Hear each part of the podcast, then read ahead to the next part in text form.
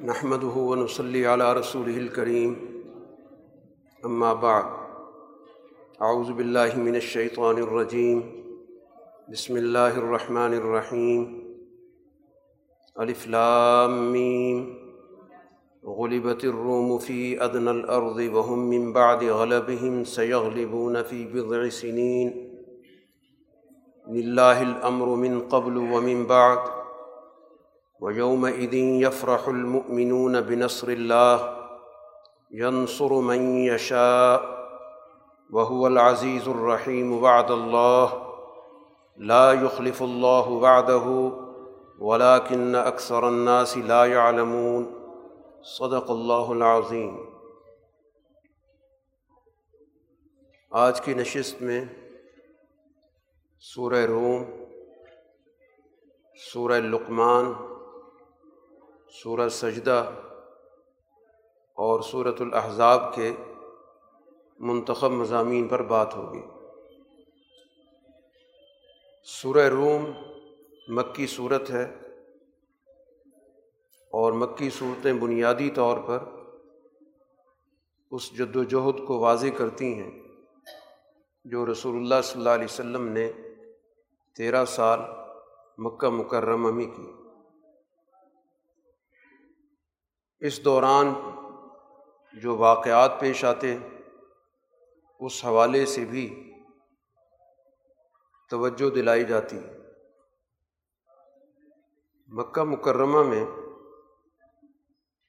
رسول اللہ صلی اللہ علیہ وسلم اور آپ کے مقابلے پر جو قریش کا نظام ہے، ان کی کشمکش جاری ہے۔ پانچ سال کا عرصہ گزرتا ہے۔ کہ اس دوران جو عالمی سطح پر مختلف طاقتوں کی جنگ آزمائی چل رہی تھی، ایک طرف روم کی طاقت تھی، جس کے پاس ایک بہت بڑا حصہ ایشیا کا اور افریقہ کا بھی تھا، اور دوسری طرف فارس کی طاقت، اس کے پاس بھی ایک بہت بڑا علاقہ یہ سارا ایران سے لے کر عراق سے لے کر اور یہ تمام وسط ایشیا تک، ان سب پر اس کا اثر و رسوخ تھا۔ اور یہ دونوں طاقتیں اپنی حدود کو توسیع دینے کے لیے جنگیں کرتی تھیں۔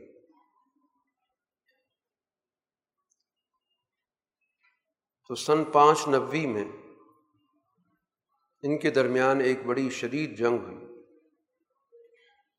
اور اس میں فارس کا پلڑا بھاری رہا۔ رومیوں کو بہت بری طرح شکست۔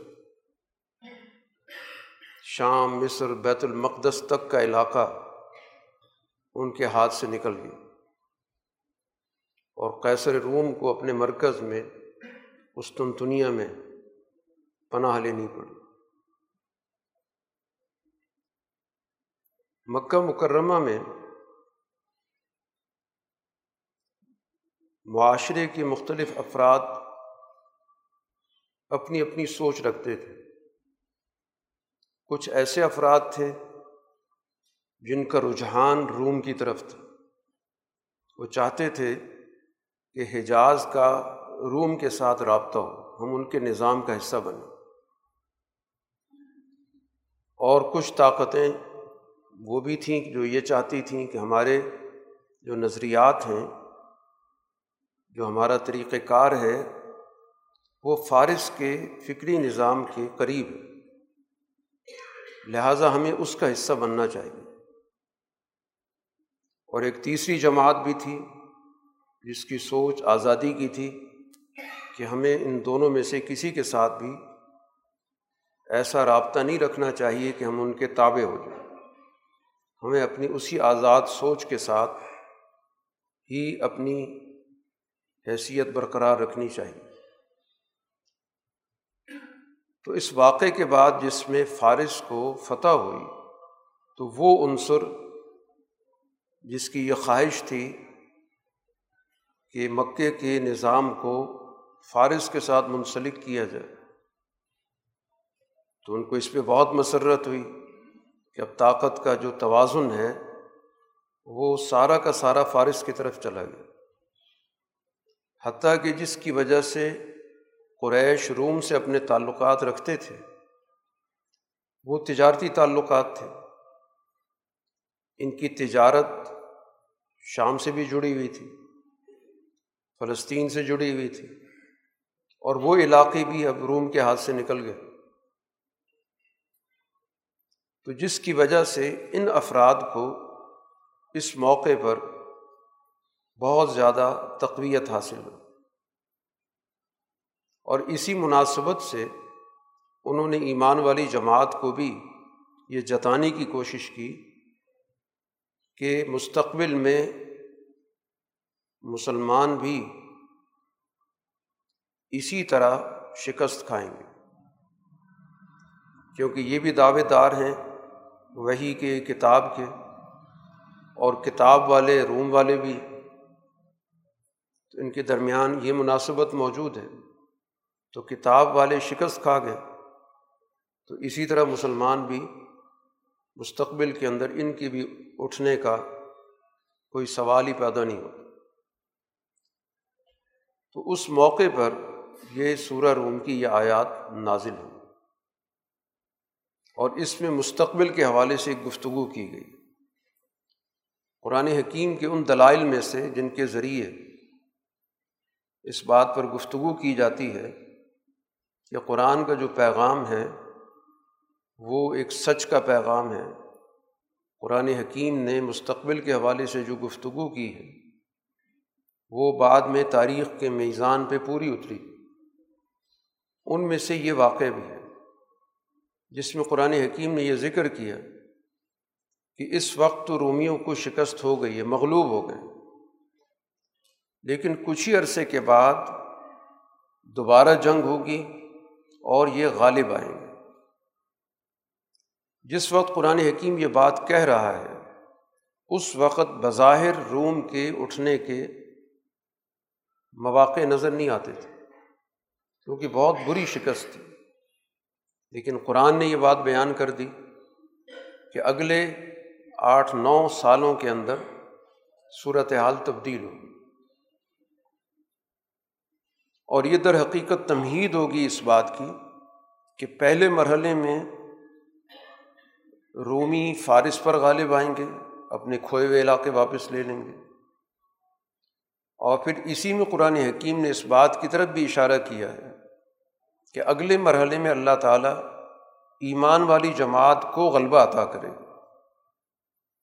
اور یہ گفتگو ہو رہی ہے سن پانچ نبی میں، جب بظاہر مکہ کے اندر بھی مسلمان ایک مشکل صورت حال سے گزر رہے ہیں۔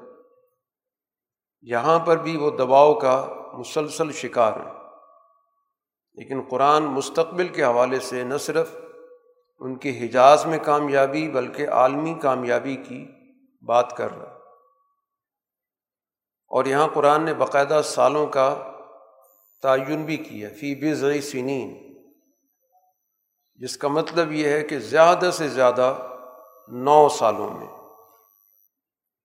چنانچہ جب مسلمان ہجرت کے بعد بدر کے میدان میں تھے، جہاں اللہ نے ان کو کامیابی دی تھی، تو وہیں پر یہ اطلاع بھی پہنچی کہ جو روم اور فارس کی جنگ ہوئی ہے، اس میں رومیوں نے اپنا سارا کھویا ہوا علاقہ واپس لے لی تو وہ پیشن گوئی اس موقع پہ پوری ہوئی۔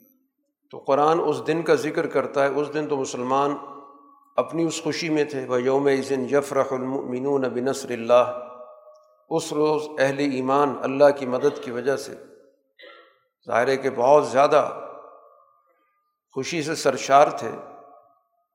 کیونکہ جزیرت العرب میں ان کو پہلی دفعہ یہ موقع ملا کہ وہ اس بات کو ثابت کر سکیں کہ اب اس جزیرت العرب کی ایک اور سیاسی قوت موجود ہے اور غلبے کی حالت میں۔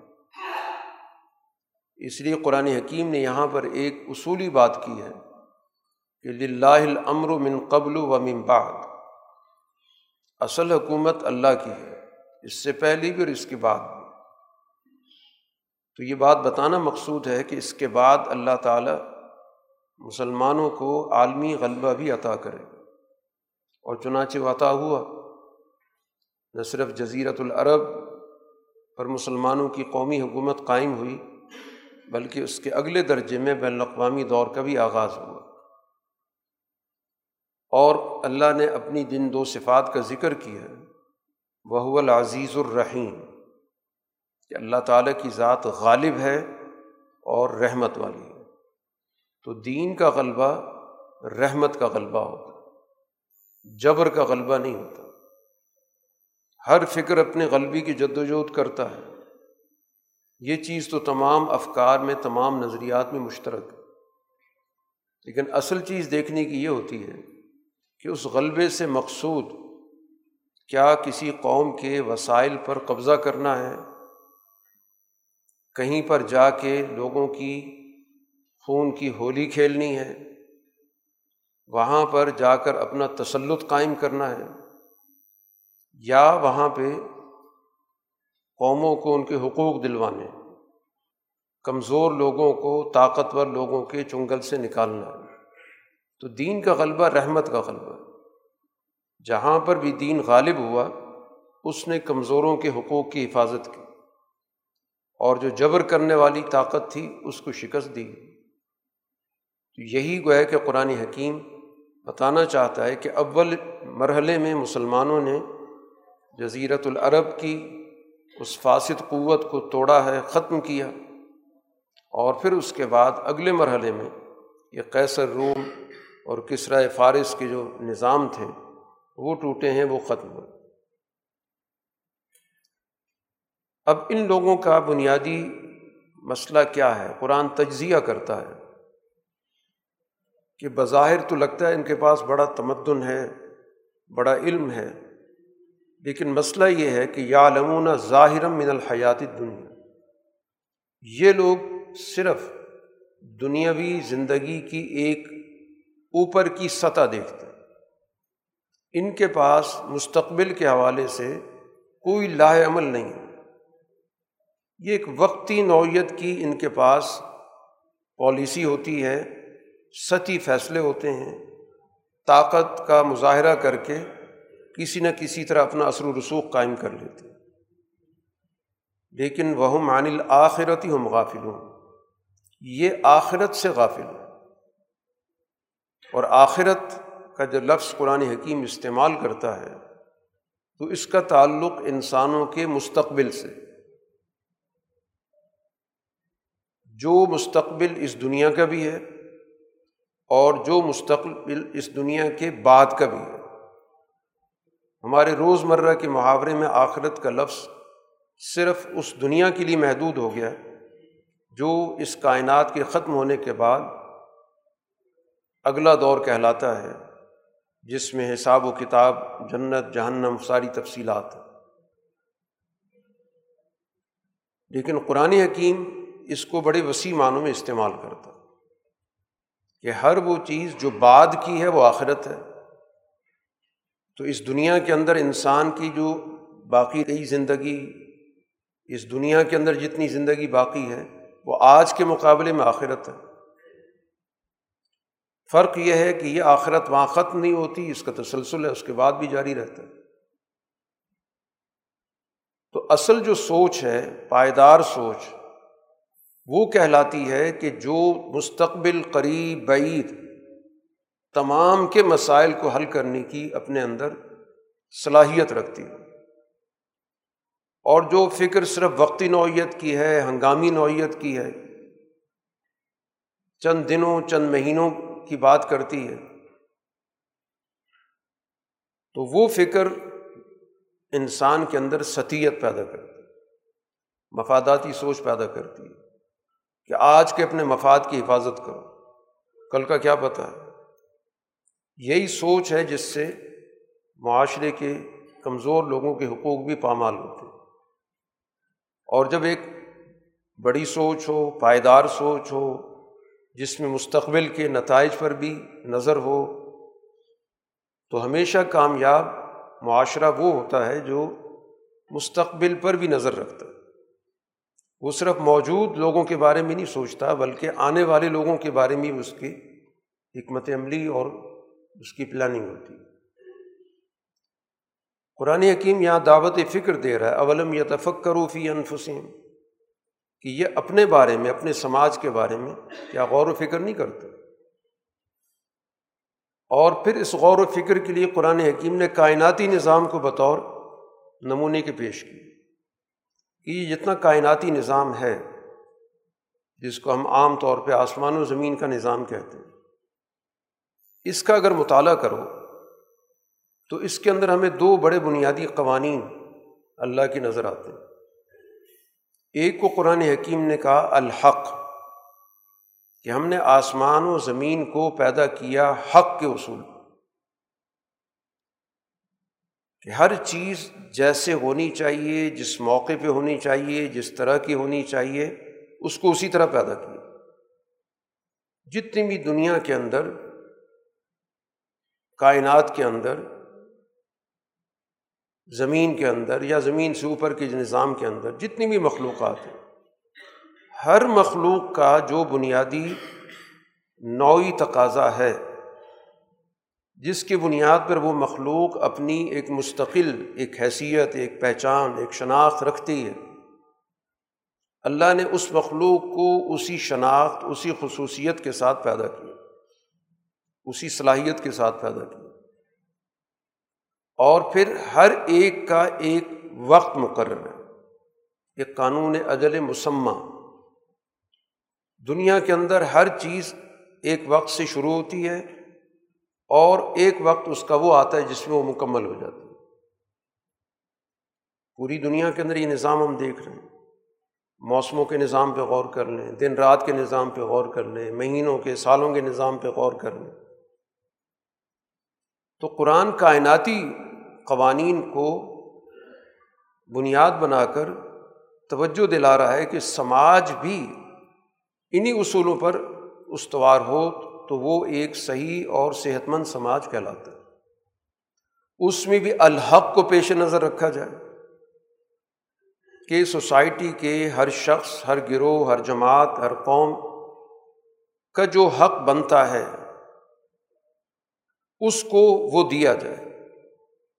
وہاں کے وسائل اس کو دیے جائیں۔ ان وسائل میں اس کا پورا پورا استحقاق تسلیم کر کے اس حق کے وصول کرنے تک اس کی تمام رکاوٹیں دور کی۔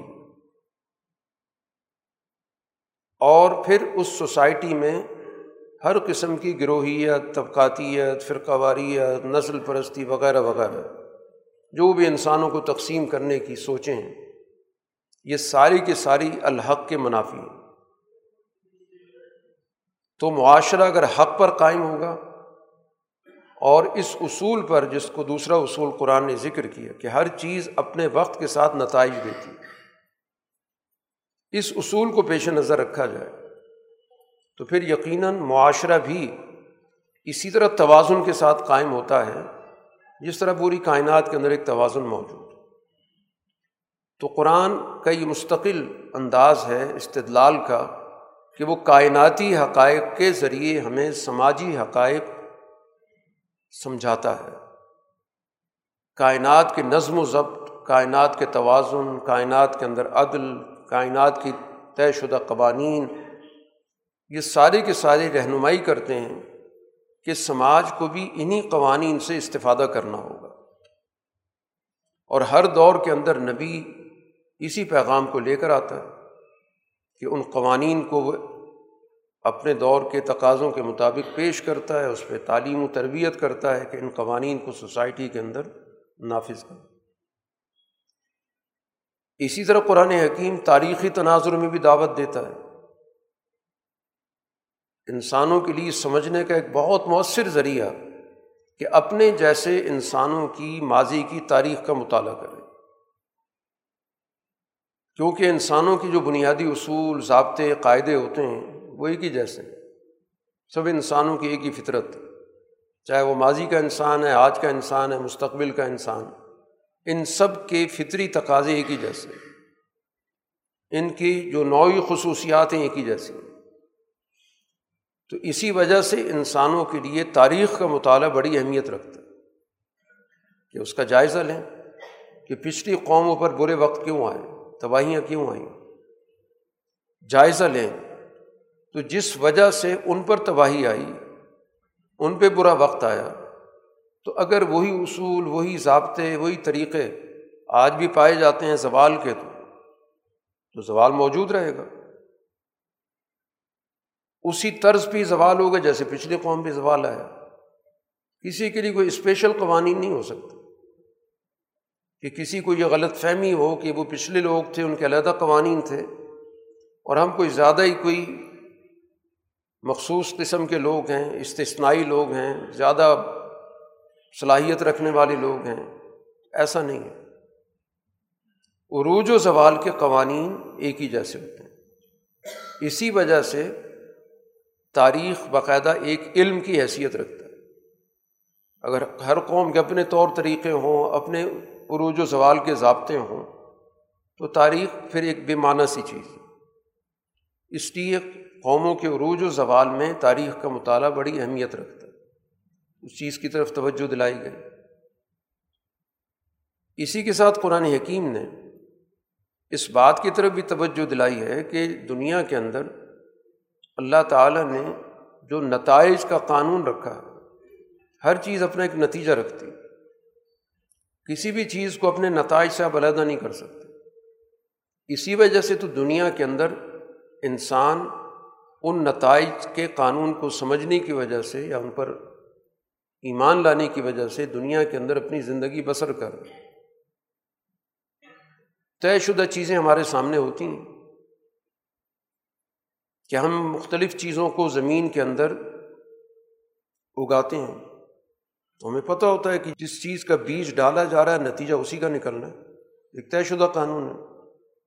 اس سے مختلف نہیں ہو سکتا۔ تو جو نتائج کے قانون کو تسلیم کرتا ہے، اس پہ نظر ہوتی ہے۔ تو سماجی طور پر بھی اگر سوسائٹی میں آپ ظلم کی فصل بو رہے ہیں، تو اس کے نتیجے میں معاشرے میں عدل کیسے پیدا ہوگا؟ فساد بو رہے ہیں امن کیسے پیدا ہوگا؟ تو جس چیز کی کاشت کی جا رہی نتیجہ تو وہی نکلے گا۔ کیونکہ نتائج خواہشات کے تابع نہیں ہوتے۔ کہ ہم فساد بوتے رہیں، طبقات بوتے رہیں، ظلم بوتے رہیں۔ اور خواہش یہ ہو کہ اللہ کرے عدل قائم ہو جائے، اللہ کرے امن ہو جائے۔ تو یہ تو بنیادی قوانین کو نہ تسلیم کرنے کی بات ہے۔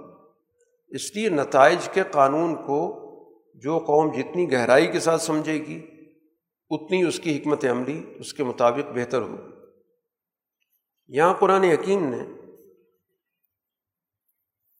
کئی دلائل پیش کیے ہیں اس بات کو سمجھانے کے لیے کہ دین کا جب غلبہ ہوتا ہے تو اس کے نتیجے میں معاشرے میں کیا نتائج پیدا ہوتے ہیں۔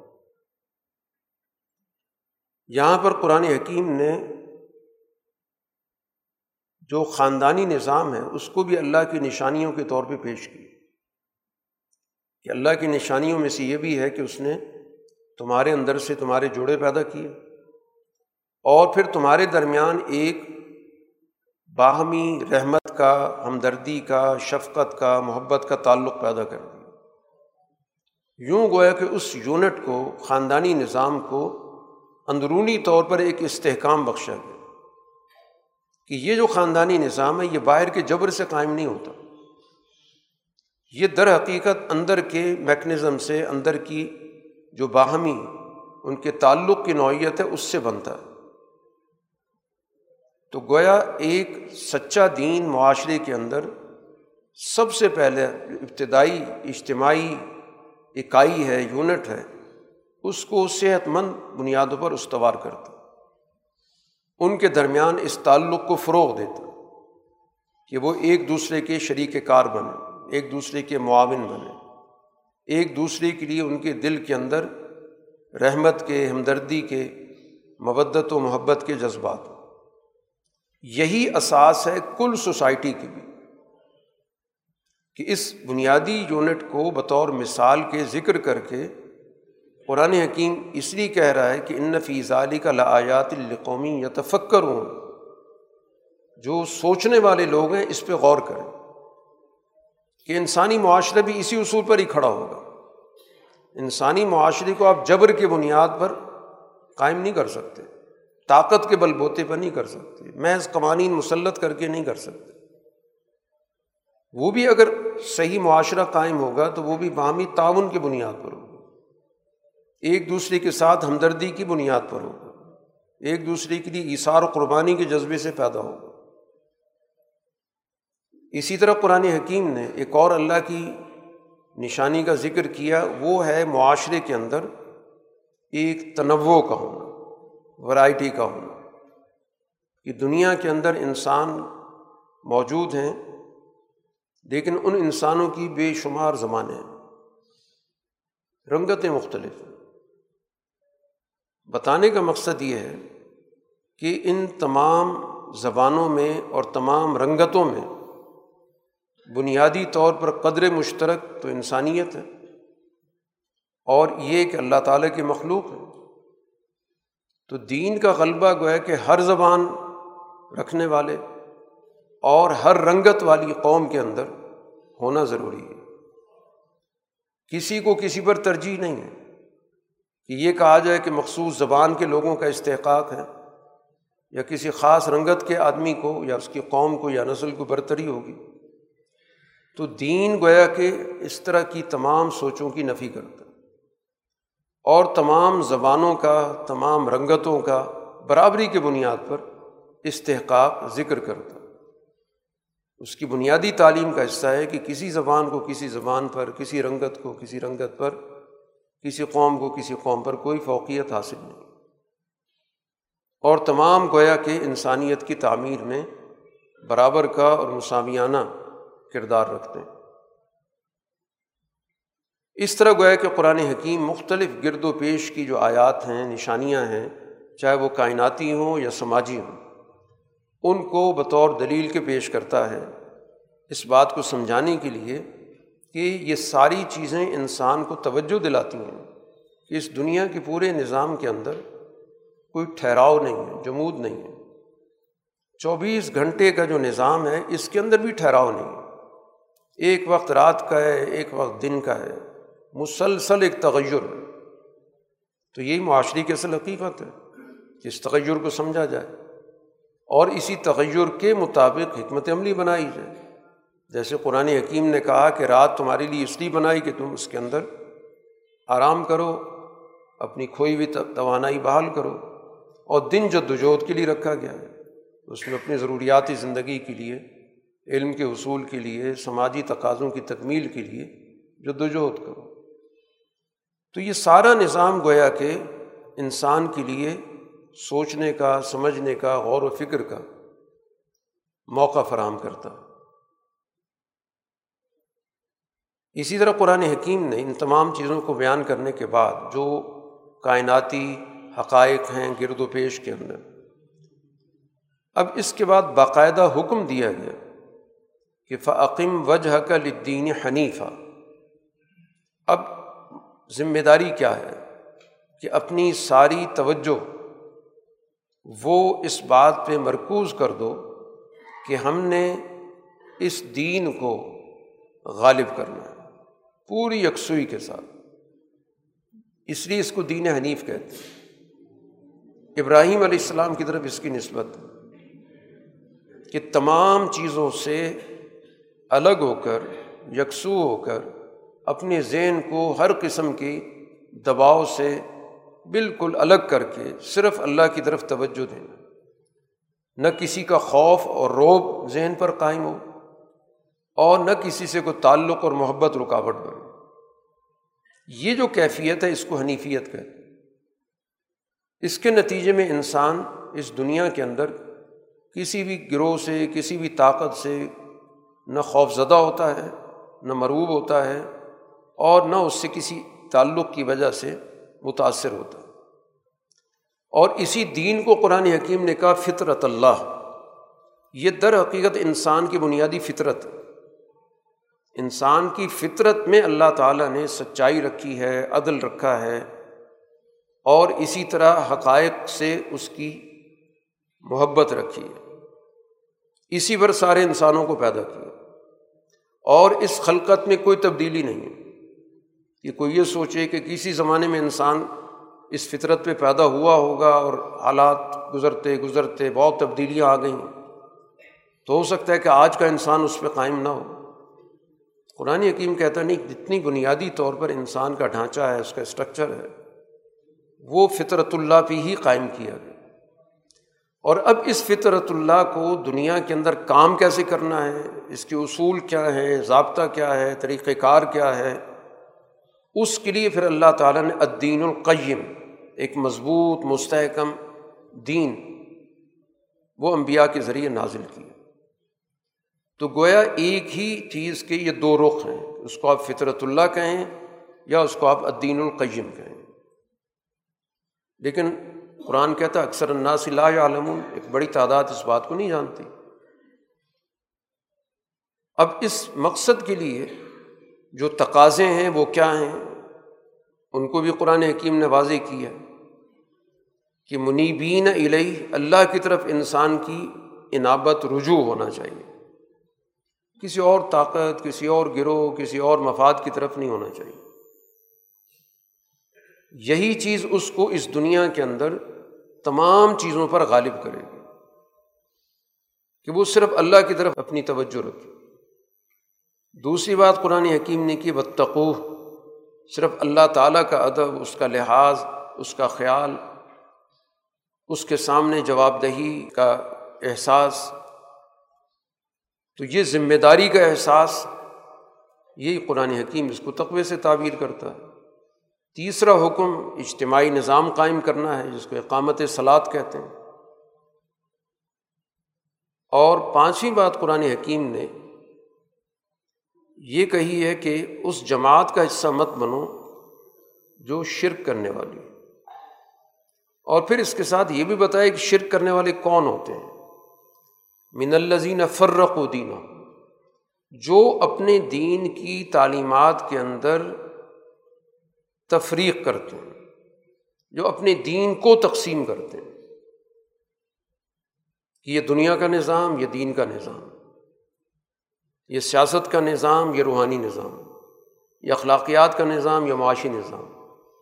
ایک چیز کو مانتے ہیں، دوسری چیز کا انکار کرتے ہیں۔ یہ تفریق دین دین کے ٹکڑے ٹکڑے کر دینا اور اسی طرح دین کے ٹکڑے کرنے سے ہی فرقے پیدا ہوتے ہیں۔ کوئی دین کی ایک تعلیم پکڑ لیتا ہے، کوئی دوسری پکڑ لیتا ہے۔ اس، یہ شرک کا سماجی اثر ہے۔ شرک کا ایک تو بنیادی طور پر تعلق عقیدے سے ہے کہ انسان کی سوچ کے اندر ہی انتشار ہے، وہی وحدت نہیں ہے۔ اس نے دل کے اندر ہی بہت سارے مراکز سوچ رکھے ہیں کہ یہ روحانیت کا مرکز ہے اور یہ سیاست کا مرکز ہے اور یہ دنیا کا مسئلہ حل کرے گا، یہ آخرت کا ہے، تو اس کا لازمی سماجی نتیجہ یہ نکلتا کہ پھر وہ معاشرہ بھی ذہنی طور پر، فکری طور پر، سماجی طور پہ تقسیم ہوتا۔ ہے وہ شیعہ، وہاں بہت سارے گروپ بنتے ہیں، فرقے بنتے ہیں، جماعتیں بنتی ہیں۔ اور ہر جماعت اپنے پاس جو بھی اس کا کوئی ایجنڈا ہوتا ہے، اس پہ بڑی اطراری ہوتی۔ ہے کہ ہمارے پاس اصل مذہب ہمارے پاس ہے۔ دوسرا مذہب سے نکلا ہوا ہے، خارج ہو گیا۔ تو یہ سارے نتائج قرآن حکیم شرک کے بتا رہے تو اس لیے یہاں پر قرآن حکیم نے جہاں مثبت احکامات دیے، تو یہ بھی بتایا کہ کس منفی چیز سے بچنا ضروری ہے۔ تو تبھی جا کر وہ جو نماز کا نظام جس کی یہاں پر قرآن نے بات کی ہے، وہ قائم ہوتا ہے۔ گویا نماز کا نظام معاشرے کے اندر اس گروہیت کو ختم کرنے کے لیے ایک اجتماعی شکل میں ہر روز پانچ وقت کے لیے اس لیے قائم کیا گیا کہ اجتماعیت لوگوں کی سوچوں میں، ان کے ذہنوں میں، ان کی مصروفیات میں، ان کے نفسیات میں راسخ ہو جائے۔ تو پھر جا کر گویا کہ سوسائٹی کے باقی معاملات بھی سماجی وحدت کے ساتھ جڑیں گے۔ قرآن حکیم نے اسی کے ساتھ ساتھ چونکہ گفتگو بنیادی طور پر جہاں سے سورہ کا آغاز ہوا ہے، وہ دین کے غلبے کی گفتگو سے ہوا ہے۔ اب سوسائٹی کے اندر ہمیں بظاہر معاشی حالات کے حوالے سے یہ نظر آتا ہے کہ کچھ لوگوں کے پاس دوسروں کے مقابلے میں نسبتاً زیادہ وسائل ہیں۔ دوسروں کے پاس اس کے مقابلے میں کم ہے تو کیا یہ دو علیحدہ علیحدہ دھارے ہیں؟ دو علیحدہ علیحدہ طبقات ہیں اور ان دونوں طبقوں نے اپنے اپنے دائرے میں کام کرنا ہے۔ تو قرآن بیان کر رہا ہے کہ اس طبقاتی تقسیم کو ختم کرنا یہ دین کا منشا ہے کہ جن کے پاس وسائل زیادہ ہیں، حالات کی وجہ سے، ماحول کی وجہ سے یا کسی اپنی صلاحیت کی وجہ سے ان کی ذمہ داری بنتی ہے کہ وہ سوسائٹی کے کمزور طبقے کو اپنے پاؤں پر کھڑا کرنے میں کردار ادا کریں۔ ان کی ذمہ داریاں بڑھ گئیں۔ ان کے پاس وسائل کا زیادہ ہونا ان کے تعیش کے لیے نہیں، یا اپنی اجارہ داری قائم کرنے کے لیے نہیں، یا اپنی سیاسی بالادستی جتانے کے لیے نہیں۔ فعاتز القربہ حق والمسکین وبن صبیر کہ سوسائٹی کے جو کمزور طبقے ہیں، یہ وسائل ان کو دو۔ اور حق کے طور پر دو۔ یہ ان کا حق ہے جو تمہارے پاس ہے، جس کی تمہیں گویا ذمہ داری تفویض کی گئی کہ تم نے اس حق کو ان تک پہنچانا ہے۔ یہ محض بخشیش یا احسان نہیں ہے۔ یا کوئی نفلی بات نہیں کی جا رہی۔ اور اسی کے ذریعے تمہیں اللہ کی رضا حاصل ہوگی۔ اس سے ہٹ کے کسی اور طریقے سے تم چاہو کہ اللہ کی خوشنودی حاصل ہو جائے تو وہ نہیں ہوگی۔ قرآن حکیم نے اسی کے ساتھ ساتھ چونکہ عالمی غلبی کی بات ہوئی تھی، تو اس وقت کی جو نوعیت تھی، اس کو بھی قرآن نے بیان کیا کہ ظہر الفساد فلبر والبحر بما کسبت عید الناس، کہ معاشرے کے اندر عالمی سطح پہ جو فساد ہوتا ہے، اس کی وجہ کیا کوئی قدرتی ہے؟ کہ قدرت کا کوئی نظام ہے؟ ایسا نہیں۔ سوسائٹی کا اپنا ہی عمل دخل اس کے اندر موجود ہے۔ انسانی معاشرے کے اندر ہی خرابی کی جڑیں موجود ہیں۔ اسی سے فساد پھوٹ رہا ہے۔ اس فساد کو کبھی بھی کسی بھی طور پر قدرت کی طرف منسوب کرنا، اللہ کی طرف منسوب کر دینا کہ اللہ کا فیصلہ ہے۔ قرآن اس کی واضح طور پہ تردید کر رہے کہ بیما کسب بتائی دن یہ تو سوسائٹی کے اپنے کرتوت اس معاشرے نے گویا کہ اپنے حالات کو خود خراب کیا ہوا۔ اس کی اصلاح یا درستگی یا ان کو اپنے درست خطوط پہ استوار کرنا بھی سوسائٹی نے خود کرنا۔ اگر وہ جد وجہد کرے گی تو سوسائٹی کے اندر بگاڑ ختم ہوگا۔ اور اگر وہ جد وجہد ہی نہ کرے، اس کو اتفاقات کے اس میں ڈال دیں۔ اس کو حالات کے حوالے کر دے یا محض آرزوں اور خواہشات سے کام چلائے، محض دعائیں کر کے اس کام کو حل کرنا چاہے تو ایسا نہیں ہوگا۔ اور اس کے ذریعے در حقیقت اللہ تعالیٰ توجہ بھی دلانا چاہتا ہے کہ اس طرح کے حالات میں انسانوں کے اندر کچھ لوگ ایسے ہوتے ہیں جو غور و فکر کرتے ہیں کہ یہ زوال کس لیے آ رہا ہے، اس کا سبب تلاش کرتے ہیں اور پھر اس کو تلاش کر کے پھر اس کا وہ علاج بھی کرتے ہیں۔ اسی مقصد سے قرآن حکیم نے کہا کلسیر و فلر ذرا زمین میں چل، پھر کے اندازہ بھی کر لو کہ قوموں کی تباہی کے اسباب کیا ہوتے ہیں اور ان کا اپنے حالات کے مطابق جائزہ لے لو، اپنے معاشرے میں اس کو دیکھ لو کہ اس زوال یافتہ، اس عذاب یافتہ قوم سے تمہاری کتنی مشابہت ہے۔ اور ان سے ہمیں دور ہونے کے لیے، ان اصولوں کو ختم کرنے کے لیے ہمیں کس طرح کی جد وجہد چاہیے؟ قرآن حکیم کا جو انداز ہے بات کرنے کا، بات سمجھانے کا، وہ در حقیقت جو مشاہداتی مثالیں ہیں، ان کو خاص طور پر پیش کرتے ہیں۔ یعنی ایسی مثالیں جن سے ہر آدمی اچھی طرح واقف ہوتا ہے۔ کیونکہ قرآن نے معاشرے کے تمام لوگوں کو ہدایت دینی ہے رہنمائی دینی ہے اس لیے اس نے اپنی ایسی سطح نہیں رکھی کہ اس سطح تک پہلے پہنچا جائے، پھر جا کے رہنمائی حاصل کی جائے۔ اس لیے قرآن کے اندر ہمیں مثالوں میں جو چیز بہت زیادہ ملتی ہے، وہ گرد و پیش کی مثالیں ملتی ہیں۔ زمین کی مثال ہوگی، بارش کی مثال ہوگی، موسموں کی مثال ہوگی، زراعت کی مثال ہوگی، درختوں کی مثال ہوگی، پھلوں کی مثال ہوگی۔ تو ایک تو اس کی وہ سادہ مثال ہے جو ہر آدمی کو آسانی سے سمجھ میں آ جاتی ہے۔ اور پھر اس کے ساتھ ساتھ جو غور و فکر کرنے والے ہوتے ہیں، وہ اس مثال سے بہت ساری چیزیں اپنے معاشرتی اور سماجی نظام کے حوالے سے بھی سمجھ جاتے ہیں۔ مثلاً قرآن حکیم نے کہا کہ اللہ تعالیٰ یورسل الریاح، ہوائیں بھیجتا ہے۔ ہوائیں چلتی ہیں۔ پھر وہ ہوائیں بادلوں کو اٹھاتی ہیں۔ پھر وہ بادل پورے افق میں آسمان میں پھیل جاتے ہیں۔ پھر وہ بادل طے بتہ ہوتے ہیں۔ پھر ان میں سے ایک بارش اترتی ہے۔ اور وہ بارش جب زمین میں اترتی ہے، خاص طور پر قید سالی کے بعد، تو لوگوں کے چہرے خوشی سے کھل جاتے ہیں۔ جو اس سے پہلے مرجھائے ہوئے تھے۔ اب یہ جو قرآن نے بات کی ہے، یہ ظاہر ایک مشاہداتی چیز ہے۔ جو بھی آدمی ان چیزوں پر نظر رکھتا ہے، اس کو پتہ ہے کہ یہ کیفیت ہوتی ہے۔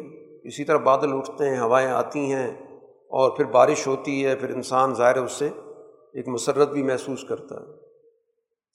قرآن اس طرح کی مثالوں کے ذریعے در حقیقت اپنا وہی کا نظام بھی سمجھاتا ہے کہ وہی ایک مانوی چیز ہے۔ ظاہر ہے وہ ہم اس کو نہیں دیکھ سکتے۔ اس کو سمجھانے کے لیے قرآن نے ہمیشہ بارش پانی آسمان، اس طرح کی مثالوں سے کام لیا کہ اسی طرح معاشرے کے اندر جب ہوائیں چلتی ہیں تو یہ گویا کہ وہ چیز ہے جس کے ذریعے ایک نبی دنیا میں آتا ہے، وہ لوگوں تک اپنی بات کو اسی تیزی کے ساتھ پھیلانے کی کوشش کرتا ہے جیسے ایک ہوا چلتی ہے۔ اس کی جد وجہد اسی طرح ہوتی ہے۔ ہوا کے اندر ذرا ایک خوشگوار کیفیت بھی ہوتی ہے۔ اور پھر اس کے بعد ہوائیں بادل اٹھاتی ہیں تو نبی کی دعوت سے کیا چیز اٹھتی ہے؟ افراد تیار ہوتے ہیں۔ وہ سوسائٹی کے اندر باصلاحیت افراد کو اپنی دعوت سے متاثر کرتا ہے۔ وہ افراد گویا کہ اس ارد گرد یوں ہی ہوتے ہیں جیسے کہ ہواؤں نے بادل اٹھا دی پھر وہ بادلوں کا پھیلاؤ ہے۔ وہ جو ایمان والی جماعت ہے، وہ پھر گویا کہ اپنے نبی کی معاون بن جاتی ہے۔ اب وہ دعوت صرف ایک آدمی یا ایک نبی کی نہیں رہتی، بلکہ یہ سارے افراد اس کام میں اپنا کردار ادا کر رہے ہوتے ہیں۔ پھر ان کے درمیان ایک جوڑ پیدا ہوتا ہے، تعلق پیدا ہوتا ہے، نظم و ضبط پیدا ہوتا ہے۔ ایک دوسرے کے ساتھ ان کا ایک مضبوط رشتہ پیدا ہوتا ہے۔ جیسے بادل آپس میں ایک دوسرے کے ساتھ جڑتے ہیں۔ اور پھر اس کے نتیجے میں جیسے ان بادلوں سے بارش اترتی ہے، تو پھر ان کی اس جد وجہد کے نتیجے میں اگلا اقدام ہوتا ہے، جو سوسائٹی کی بلائی کا ہوتا ہے، سوسائٹی کی فلاح کا ہوتا ہے۔ اور یوں گویا کہ اس سوسائٹی کو جو مایوسی کی حالت میں ہوتی ہے، مستقبل کے لیے ان کو امید کی کرن نظر آتی ہے۔ ورنہ اس سے پہلے وہ معاشرہ ظلم کے ساتھ صلح کر چکا ہوتا ہے۔ ہاتھ پہ ہاتھ دھرا بیٹھا ہوتا ہے۔ کہ حالات ایسی ہوں گے؟ کچھ کرنے کا فائدہ نہیں ہے۔ وہ اس نا امیدی سے وہ جماعت ان لوگوں کو نکالتی ہے۔ ان کے چہروں کے اندر وہی بشاشت کی کیفیات لوگوں کو نظر آتی ہیں۔ تو یہ قرآن کا ایک انداز ہے کہ وہ مثالیں ایسی بیان کرتا ہے کہ ہر سطح کا انسان اس مثال سے اپنے علم کے مطابق، اپنی سوچ کے مطابق، اپنے فہم کے مطابق اس سے استفادہ کرتا ہے اس صورح کے اختتام پر جو بنیادی بات بیان کی گئی ہے کہ دین کا غلبہ کچھ بنیادی تقاضے رکھتا ہے۔ یہ محض آرزوں سے، خواہشات سے وجود میں نہیں آتا۔ اس لیے قرآن نے کہا کہ فصبر ان باد اللہ یہ حق۔ ایک تو اس چیز پر ثابت قدم ہو جائیں جم جائیں۔ اس پہ پوری طرح استقامت اختیار کریں۔ برائی کے خلاف مزاحمت کے لیے جم جائیں۔ ہر قسم کی مشکلات کا سامنا کرنے کے لیے اپنے اندر ایک حوصلہ پیدا کریں۔ اس یقین کے ساتھ کہ اللہ کا وعدہ حق ہے۔ کامیابی یقینی ہے، لیکن اس کے لیے صبر کا خلق پیدا کرنا۔ ہوگا اپنے آپ کو جلد بازی کی سوچ سے اشتعال کی سوچ سے، مایوسی کی سوچ سے نکالنا ہوگا۔ دوسری بات قرآن حکیم نے کہا کہ ولا یس فن کل لذین اللہ یقینون جو حقائق پہ یقین نہیں رکھتے، وہ آپ کو بے وقار نہ ہونے دیں۔ وہ چاہیں گے کہ کوئی رد عمل ہونا چاہیے، کوئی فوری اقدام ہونا چاہیے۔ کسی طرح اشتعال پیدا کر دیا جائے۔ جلد بازی کی انسان کے اندر ایک سوچ پیدا کر دی ہے۔ تو اس پہ پوری طرح قابو پانا۔ ایسا نہ ہو کہ یہ اشتعال دلا کر کوشش کریں کہ تم ایسا اقدام کر بیٹھو جس کا نتیجہ تمہارے حق میں نہ نکلے۔ تو یہ ایک بنیادی تربیتی نظام کے حوالے سے رہنمائی ہے کہ اپنے اندر جماؤ، استقامت، مزاحمت اور مشکلات کو پوری طرح ان کا مقابلہ کرنا، ان کو سہنا اور کسی بھی طور پر دل میں تذبذب کا نہ آنا، جلد بازی کا نہ پیدا ہونا، یہ وہ بنیادی تربیت کے عناصر ہیں جس کے ذریعے ہی گویا کہ دین کے غلبے کا راستہ ہمارے سامنے واضح ہوتا۔ سورہ لقمان مکی صورت ہے اور اس میں قرآن حکیم نے اپنا تعارف حکیم ہونے کے حوالے سے ہی کرا، حکمت کے حوالے سے۔ دو افکار ہیں ایک دوسرے کے مقابلے پر۔ ایک حکمت ہے۔ حکمت کہا جاتا ہے کہ حقائق کو صحیح تناظر میں سمجھ کر اس کے مطابق جو عملی اقدام ہے، عملی حکمت ہے، اس کو اختیار کرنا۔ یعنی حکمت کے اندر دونوں چیزیں آتی ہیں۔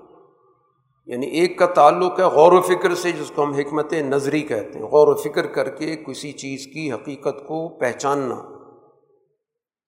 اور دوسری کہلاتے حکمت عملی، کہ اب اس علم کو عمل میں لانے کا جو طریقہ ہے، اس طریقے کو اختیار کرنا۔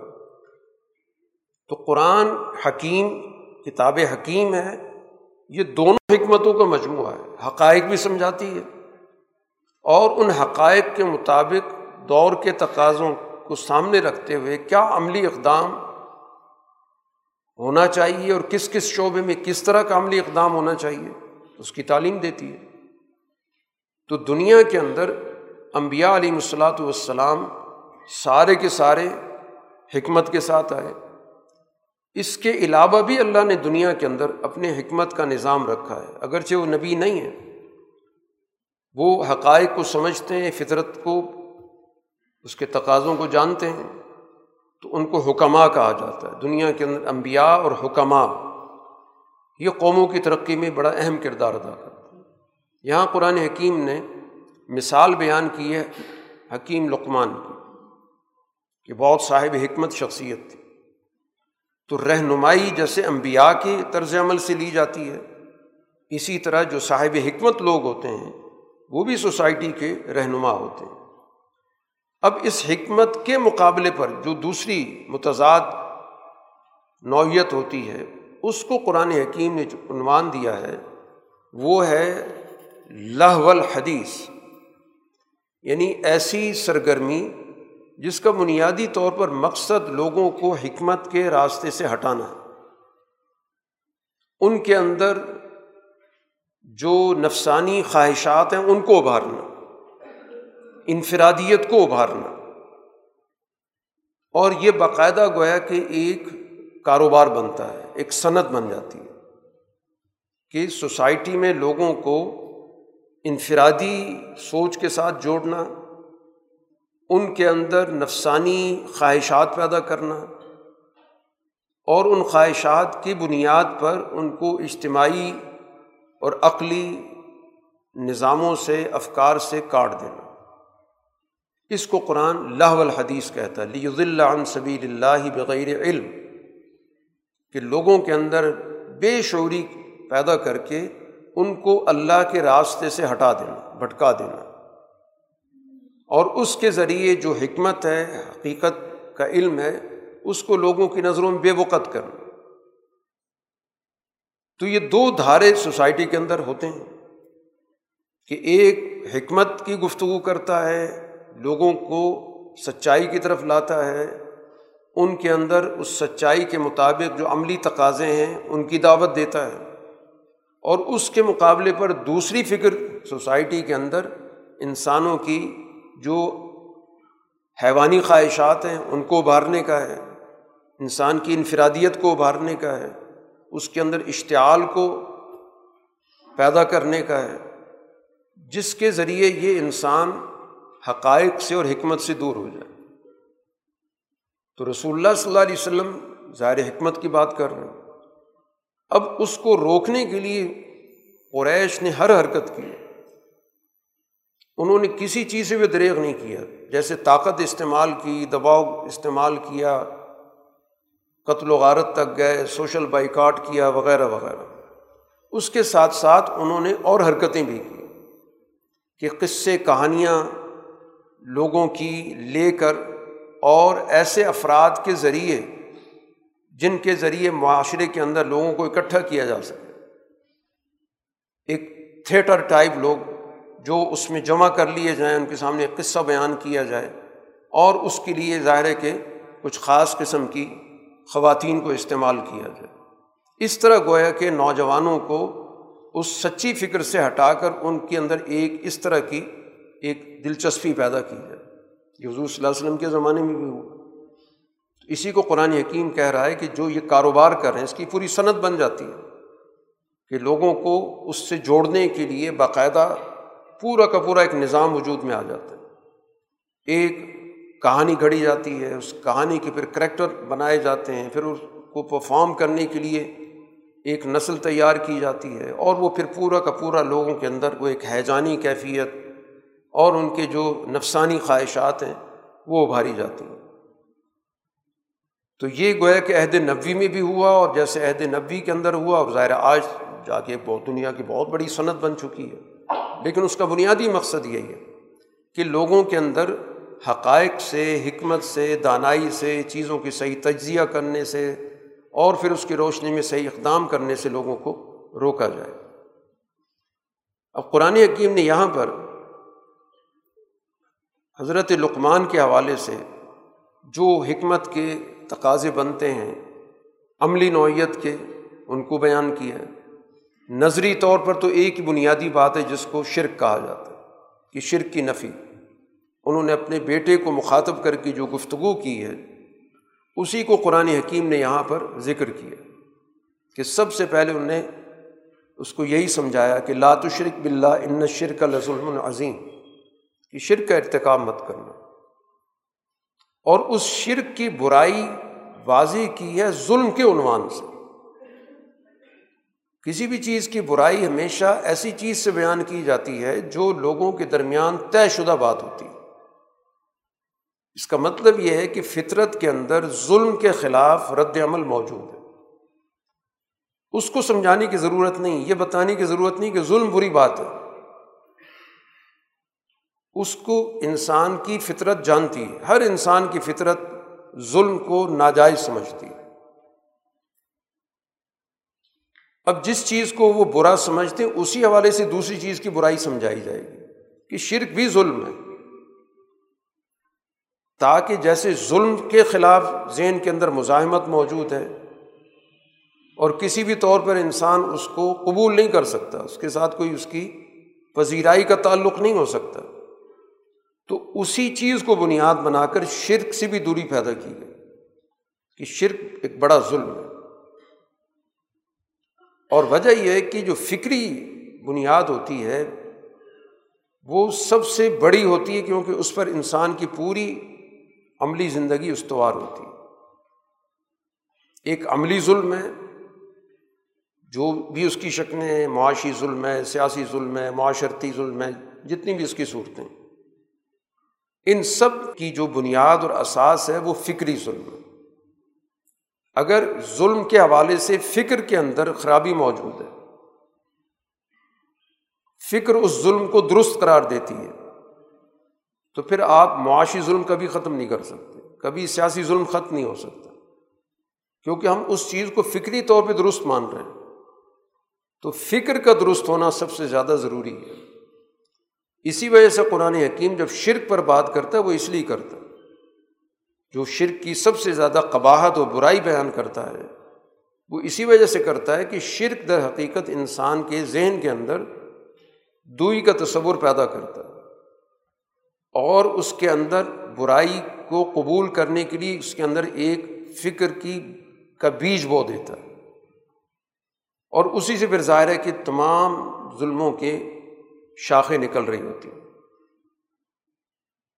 اس لیے قرآن حکیم نے شرک کو ناقابل معافی جرم بھی قرار دی تو یہ تو ہو گئی فکری بنیادوں پر حکمت کی بات سمجھائی اس کے بعد جتنی بھی گفتگو ہے وہ سارے کے سارے عملی نوعیت کی ہے اس میں سب سے پہلے والدین کے حقوق پہ بات کی۔ کہ جو سب سے پہلا اساسی سماج کا ادارہ جہاں سے وجود میں آ رہا ہے، جہاں سے وہ خود اس تعلق سے دنیا میں آیا ہے اس کی اہمیت اجاگر کی۔ اور یہاں پر گویا کہ اس تعلق کی حدود بھی بتا دی ہے کہ حسن سلوک کا دائرہ کیا ہے۔ وہ اس حد تک ہے کہ وہ تمہاری فکر پہ اثر انداز نہ ہو۔ وہ تعلق تمہیں شرک کی طرف نہ لے جائے۔ اگر وہ جد وجہد کر رہے ہیں کہ تم غلط فکر کا حصہ بن جاؤ، تو اس کو تم نے قبول نہیں کرنا۔ فلاں تو طے ہونا اطاعت نہیں کرنی۔ لیکن اس کا یہ مطلب نہیں ہوگا کہ ان کے ساتھ تم نے معاشرتی طور پہ بدسلوکی کرنی ہے۔ معاشرتی حقوق ان کے ادا کرنے معروف طریقے سے جو بھی ان کے حقوق بنتے ہیں۔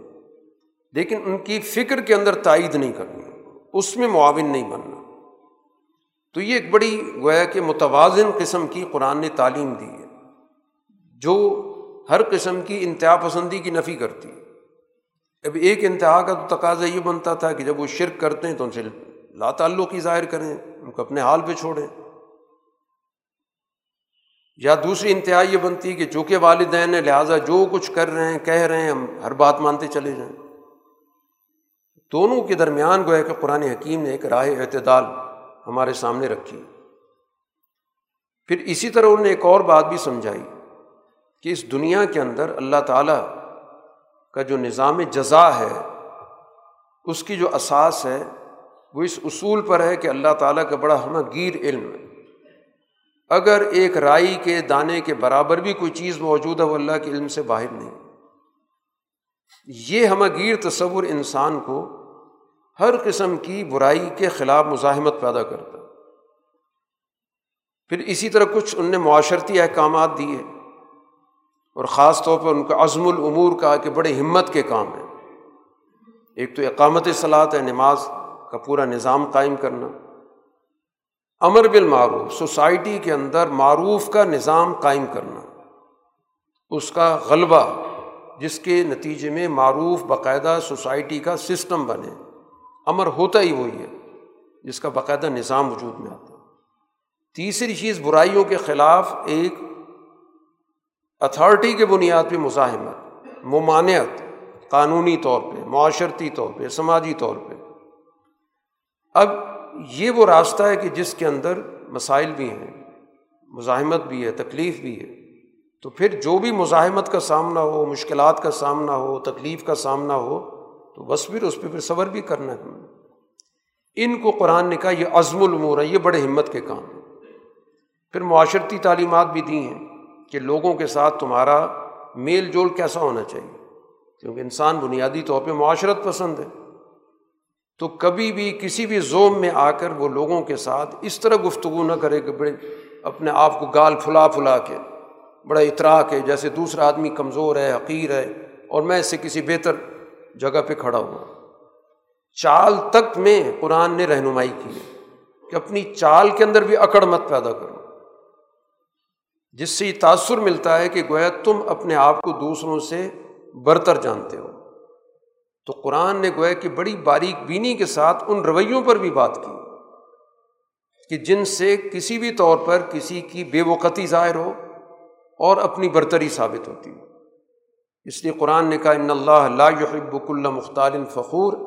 اللہ تعالیٰ ایسے لوگوں کو جو اتراتے ہیں شیخی بگاڑتے ہیں، دوسروں پہ اپنی بڑائی جتاتے ہیں، ان کو ناپسند کرتا قرآن نے یہاں تک کہ چال کی بھی بات کی کہ میاں نہیں، جو چال عام جیسے آدمی روٹین میں چلتا ہے، بس وہی رکھو۔ گفتگو تک کی بھی قرآن حکیم نے رہنمائی کی کہ اپنی آواز کو ایک مناسب حد تک رکھو۔ بہت زیادہ گلے پھاڑ پھاڑ کے گفتگو کرنا، قرآن نے کہا کہ سب سے بدترین اور بری آواز تو گدے کی ہوتی ہے۔ تو یہ حکمت کی وہ باتیں ہیں جو قرآن نے حضرت لقمان کے حوالے سے ذکر کی اسی حوالے سے قرآن حکیم نے یہ بھی بات بیان کی ہے کہ انسان کے اندر اللہ تعالیٰ نے جو بنیادی صلاحیتیں رکھی ہیں یا جس کی طرف وہ دعوت دینا چاہتا ہے کہ اس کے اندر علم ہونا چاہیے، حقائق کو سمجھنے کی صلاحیت ہونی چاہیے اس کے اندر ہدایت یعنی مستقبل کے تقاضوں کو جاننے کی صلاحیت ہونی چاہیے اور اس کے پاس ایک روشن کتاب جس سے وہ رہنمائی لے۔ اس اساس پر انسان کی گفتگو ہونی چاہیے۔ اب جن کے پاس نہ علم ہے، نہ ہدایت ہے، نہ کتاب ہے، وہ بحث کر رہے ہیں۔ حالانکہ گفتگو کسی اصول پر ہوتی ہے، کسی ضابطے پر ہوتی ہے، کسی قاعدے کے تحت ہوتی ہے۔ قرآن کے مقابلے پر وہ لوگ بات کر رہے ہیں جن کے پاس کوئی چیز موجود نہیں بحث برائے بحث۔ یا اپنے مفادات کی وجہ سے دوسروں کو حقیق کمزور سمجھ کے ان پہ دباؤ ڈالنا۔ اس صورح کے اختتام پر اللہ نے کچھ حکمت کے جو بنیادی اصول ہیں، جن کو کلیات کہا جاتا ہے جس کا علم صرف اللہ تعالیٰ کے پاس ہے، ان کا بھی ذکر کیا۔ اور اس بات کو واضح کیا ہے کہ جو بنیادی تشریح علم ہے، وہ تو اللہ تعالیٰ نے نبی کو دیا اس دنیا کے اندر اور اس کے بعد اس کی روشنی میں تو یقیناً امت کے اندر لوگ نئے مسائل کا حل انہیں تعلیمات کی روشنی میں تلاش کر رہے ہیں۔ کوئی نئے اصول نہیں آئیں گے۔ تو بنیادی اصول اللہ تعالیٰ کے عطا کر دیں وہ ناقابل تبدیل ان اصولوں کی روشنی میں ہر دور کے تقاضے کو سمجھنا، وہ اس دور کے اہل علم کی ذمہ داری ہے، باشعور لوگوں کی ذمہ داری ہے۔ کہ وہ اس کی روشنی میں اپنے دور کے مسائل حل کریں۔ سورج سجدہ آغاز میں ذکر ہے تنظیر الکتاب۔ اللہ کی طرف سے یہ کتاب نازل ہو رہی ہے، جس میں کسی قسم کا کوئی شبہ نہیں ہے۔ رب العالمین کی طرف سے۔ اور یہاں پر بھی قرآن حکیم نے دونوں حقائق، کائناتی حقائق، سماجی حقائق، ان کو آپس میں ایک دوسرے کے ساتھ مربوط کیا کہ کائناتی نظام کے اندر ہم ایک رب دیکھ رہے ہیں، ایک توازن دیکھ رہے ہیں۔ ایک نظم و ضبط دیکھ رہے ہیں۔ کسی بھی طور پر اس کے اندر ہمیں کوئی ایک عنصر، دوسرے عنصر پر غالب نظر نہیں آتا۔ تو اسی طرح گویا کہ دنیا میں بھی یہ کتاب اس لیے آئی ہے کہ سماج میں بھی اسی طرح کو توازن پیدا کرنا۔ انسانی سماج میں ہر فرد اپنی کی حیثیت رکھتا ہے۔ کسی کو اس بات کا استحقاق نہیں ہے کہ وہ دوسرے کو کمزور کر دے، پست کر دے اور اس کو اپنا تابع بنانے کی کوشش کرے۔ اس بنیادی مضمون کو قرآن حکیم نے یہاں پر ذکر کیا۔ اس کے بعد دو جماعتوں کا قرآن بار بار موازنہ کرتا ہے، ایک حق کی جماعت کا اور ایک باطل کی جماعت کا۔ اس کا موازنہ کیا۔ اور نمونے کے طور پر قرآن حکیم بار بار جس مثال کو ذکر کرتا ہے، وہ موسا علیہ السلاۃ وسلام اور ان کی قوم کا ذکر کرتا۔ اس لیے کہ ایک تو موسا علیہ السلام سے نسبت رکھنے والے لوگ اس دور کے اندر موجود تھے۔ جو اپنے آپ کو یہودی کہتے تھے اور ان کو بڑا زوم تھا اپنی کتاب کے علم کا، تو اس لیے قرآن ان کو مخاطب بھی کرتا ہے اور ان کے ذریعے پھر ایمان والوں کو سمجھاتا بھی ہے۔ یہاں پر قرآن حکیم نے بتایا کہ بنی اسرائیل کے اندر ہم نے لوگوں کو امامت، قیادت بھی دی، لیکن کس بنیاد پر دی؟ کہ لمہ صبر۔ ایک تو ان کی صفت قرآن حکیم نے یہ بتائی کہ جب ان کے اندر ثبات قدمی پیدا ہوئی، استقامت پیدا ہوئی، برائی کے خلاف، ظلم کے خلاف مزاحمت پیدا ہوئی، اور اس راستے کی مشکلات کا سامنا کرنے کی ان کے اندر طاقت پیدا ہوئی، اور پھر انہوں نے رہنمائی بھی ہماری کتاب سے دی یہدون بھی امرینا ہمارے احکام سے رہنمائی لی اور صبر کے خلق کو پیدا کیا، تو پھر اللہ نے ان کو امامت بھی دی، دنیا کے اندر ان کو حکومت بھی دی۔ تو یہی بنیادی اصول اور ضابطے ہر دور کے اندر رہیں گے کہ سچائی سے رہنمائی لی جائے، جو کتاب ہدایت ہے، اور پھر اس کے مطابق اپنے اندر وہ خلق پیدا کیا جائے کہ جو خلق قرآن کی زبان میں صبر کہلاتا ہے۔ اس لیے قرآن حکیم اس صورح کے اختتام پر رسول اللہ صلی اللہ علیہ وسلم سے یہی کہہ رہے چونکہ مکی صورت ہے تو مکہ کے اندر تو حکم یہی تھا کہ فا رضان ان سے آپ اعراض کریں ان سے کسی بھی طور پر الجھنے کی ضرورت نہیں۔ اب یہ صرف ان کو نتائج سمجھائیں گے۔ بتانے کا مقصد یہ کہ ایک وقت ہوتا ہے جس میں آپ دلائل سے سمجھاتے ہیں۔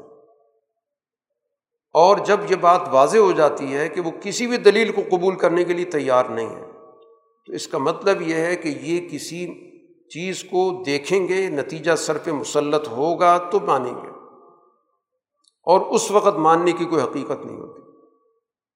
تو رسول اللہ صلی اللہ علیہ وسلم کے اندر چونکہ جذبہ موجود ہے کہ ان کو کسی نہ کسی طرح سچے راستے پر لایا جائے، تو اس لیے پھر قرآن حکیم آپ کو یہ کہتا ہے کہ آپ ان سے اعراض کریں اور انتظار کریں۔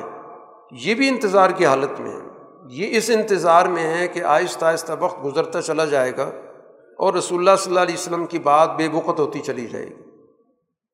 ایک وقت آئے گا لوگ ان کی بات کو بھول جائیں گے۔ یہ ماضی کا حصہ بن جائیں گے۔ تو یہ بھی انتظار میں بیٹھے ہیں۔ تو قرآن کہتا ہے، ٹھیک ہے، آپ بھی انتظار کریں، پتہ چل جائے گا مستقبل میں کہ کس کا وجود باقی رہتا ہے اور کس کا خاتمہ ہوتا ہے۔ سورہ احزاب مدنی صورت ہے۔ مدنی صورتیں در حقیقت معاشرے کی جو تشکیل ہے جو رسول اللہ صلی اللہ علیہ وسلم مدینہ میں کر رہے تھے، اس کی رہنمائی دی جاتی ہے کہ کن چیزوں کو پیش نظر رکھنا ہے، کن چیزوں سے بچنا ہے۔ یہ موضوعات مدنی صورتوں میں ذکر کیے جاتے ہیں۔ آغاز تو ایک اصولی بات سے یہاں پر کیا گیا، رسول اللہ صلی اللہ علیہ وسلم کو مخاطب کیا گیا اور آپ کو مخاطب کیا گیا ایمان والی جماعت کے سربراہ کے طور پر۔ یہ نہیں کہ آپ کے ساتھ کوئی اللہ کی کوئی خاص ذاتی کوئی گفتگو ہو رہی ہے۔ کیونکہ سب سے پہلی بات کی گئی کہ اللہ سے تقوی اختیار کرو۔ قرآن کی بیسیوں آیات ہیں جس میں تمام اہل ایمان سے کہا گیا کہ تقوی اختیار کرو۔ اسی طرح آپ سے کہا گیا کہ یہ دو گروہ اس وقت موجود ہیں۔ ایک کفار کا گروہ ہے جو مکہ میں موجود ہے اور ایک منافقین کا گروہ ہے جو مدینہ کی سوسائٹی کے اندر پایا جاتا ہے۔ آپ نے ان دونوں دشمنوں سے چوکنا رہنا ہے۔ جو ظاہری دشمن ہے، اس کی بھی کوئی اطاعت نہیں کرنی۔ اور یہ جو اندر منافقین کا عنصر پایا جاتا ہے، ان کی بھی بات نہیں ماننی۔ آپ نے بات صرف اس کی کرنی ہے کہ جو اللہ کے آپ کے پاس وہی آتی ہے۔ وطب مایوحا علیہ کا مر رب بس وہی والی جو آپ کے سامنے صورت ہے، اس کی آپ نے پیروی کرنی۔ یہ دو گروہ گویا کہ اس راستے کی سب سے بڑی رکاوٹ۔ ہے یہ اصولی بات سمجھا کے اور اس کی باقی تفصیلات آ رہی ہیں۔ تو کچھ اس دور کی غلط روایات تھیں، رسم و رواج تھے، ان کو قرآن حکیم زیر بحث لا رہے مثلاً ایک تصور یہ تھا کہ ایک ایسا شخص جو بہت زیادہ دلیر، بہادر ہے۔ تو کہتے تھے کہ یہ یہ اس آدمی کے اندر ایک نہیں، دو دل۔ تو قرآن حکیم نے اس سے اس بات کا آغاز کیا کہ اللہ نے پوری دنیا میں آج تک کسی انسان کے اندر دو دل نہیں رکھے۔ یہ تو ایک وہ حقیقت ہو گئی جو انسان کے وجود سے تعلق رکھتی ہے۔ اصل چیز کیا ہے کہ انسان کی سوچ کے اندر وحدت کا ہونا ضروری ہے۔ کوئی یہ سمجھتا ہے کہ میں دو دو متضاد فکر لے کر چلوں گا تو وہ کبھی بھی ذاتی زندگی میں بھی کامیاب نہیں ہو سکتا، نہ اس کی بنیاد پہ کوئی معاشرہ بن سکتا۔ کہ ہم یہ کہیں کہ ہم دینی معاملات کے اندر قرآن کی بات مانتے ہیں اور دنیاوی معاملات پھر ہم جیسے حالات ہوتے ہیں، جیسے معاملات ہوتے ہیں، جیسے مفادات ہوتے ہیں، اس کے مطابق ہم چلا لیتے ہیں۔ جیسا نظام ہے، ہم اس کے مطابق زندگی بسر کرتے ہیں۔ یہ جو تقسیم ہے کہ ایک مسجد ہے، مسجد عبادت گاہ ہے، اس میں عبادت کی جائے۔ اور مسجد سے باہر جو بھی سسٹم ہے، مارکیٹ ہے، تجارت ہے، ایوان اقتدار ہے، عدالت ہے، وہ اس میں پھر ہم اپنے مفادات کے مطابق جہاں ہمیں جو چیز سازگار نظر آئے گی اس کو اختیار کر لیں گے۔ اس کا مطلب یہ ہوا کہ آپ نے اپنے اندر دو سوچوں کے مراکز پیدا کیے۔ حالانکہ سوچ کا تو اللہ نے ایک ہی مرکز رکھا وہ ناقابل تقسیم ہے۔ تو جس طرح جسمانی طور پر کسی انسان کے اندر دو دل نہیں ہوتے، تو اسی طرح متضاد فکر کا حامل ہونا بھی، یہ بھی گویا کہ انسان کی بنیادی فطرت کے خلاف ہے۔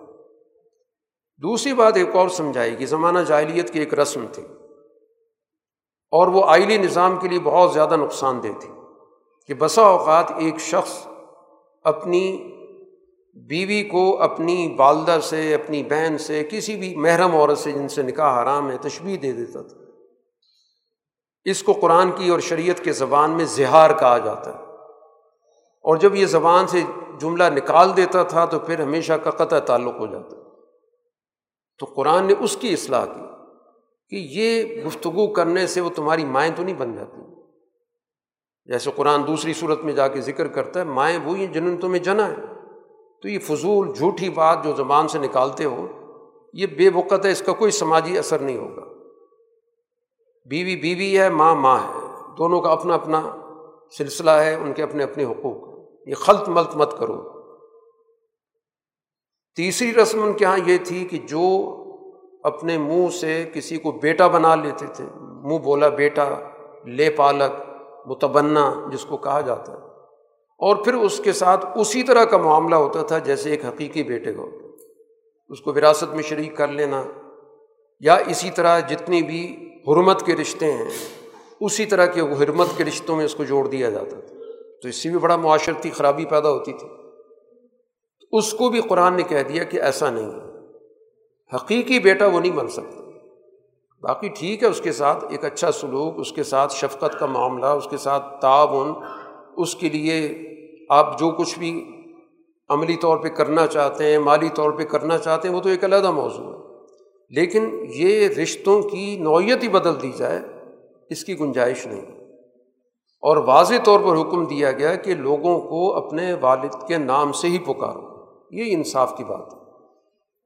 اور اگر کسی کے والد کا علم نہیں ہے تو اس کو بھائی کہہ کے پکارو۔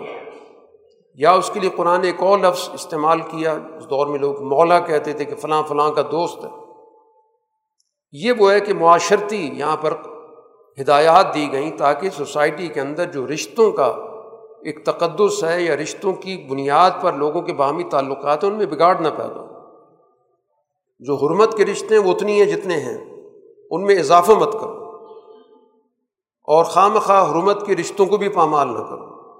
حرمت کے رشتوں کو حرمت کے طور پہ دیکھو اور اس کے علاوہ جو اللہ نے حلال رشتے رکھے ان کو حلال کے طور پہ رکھو۔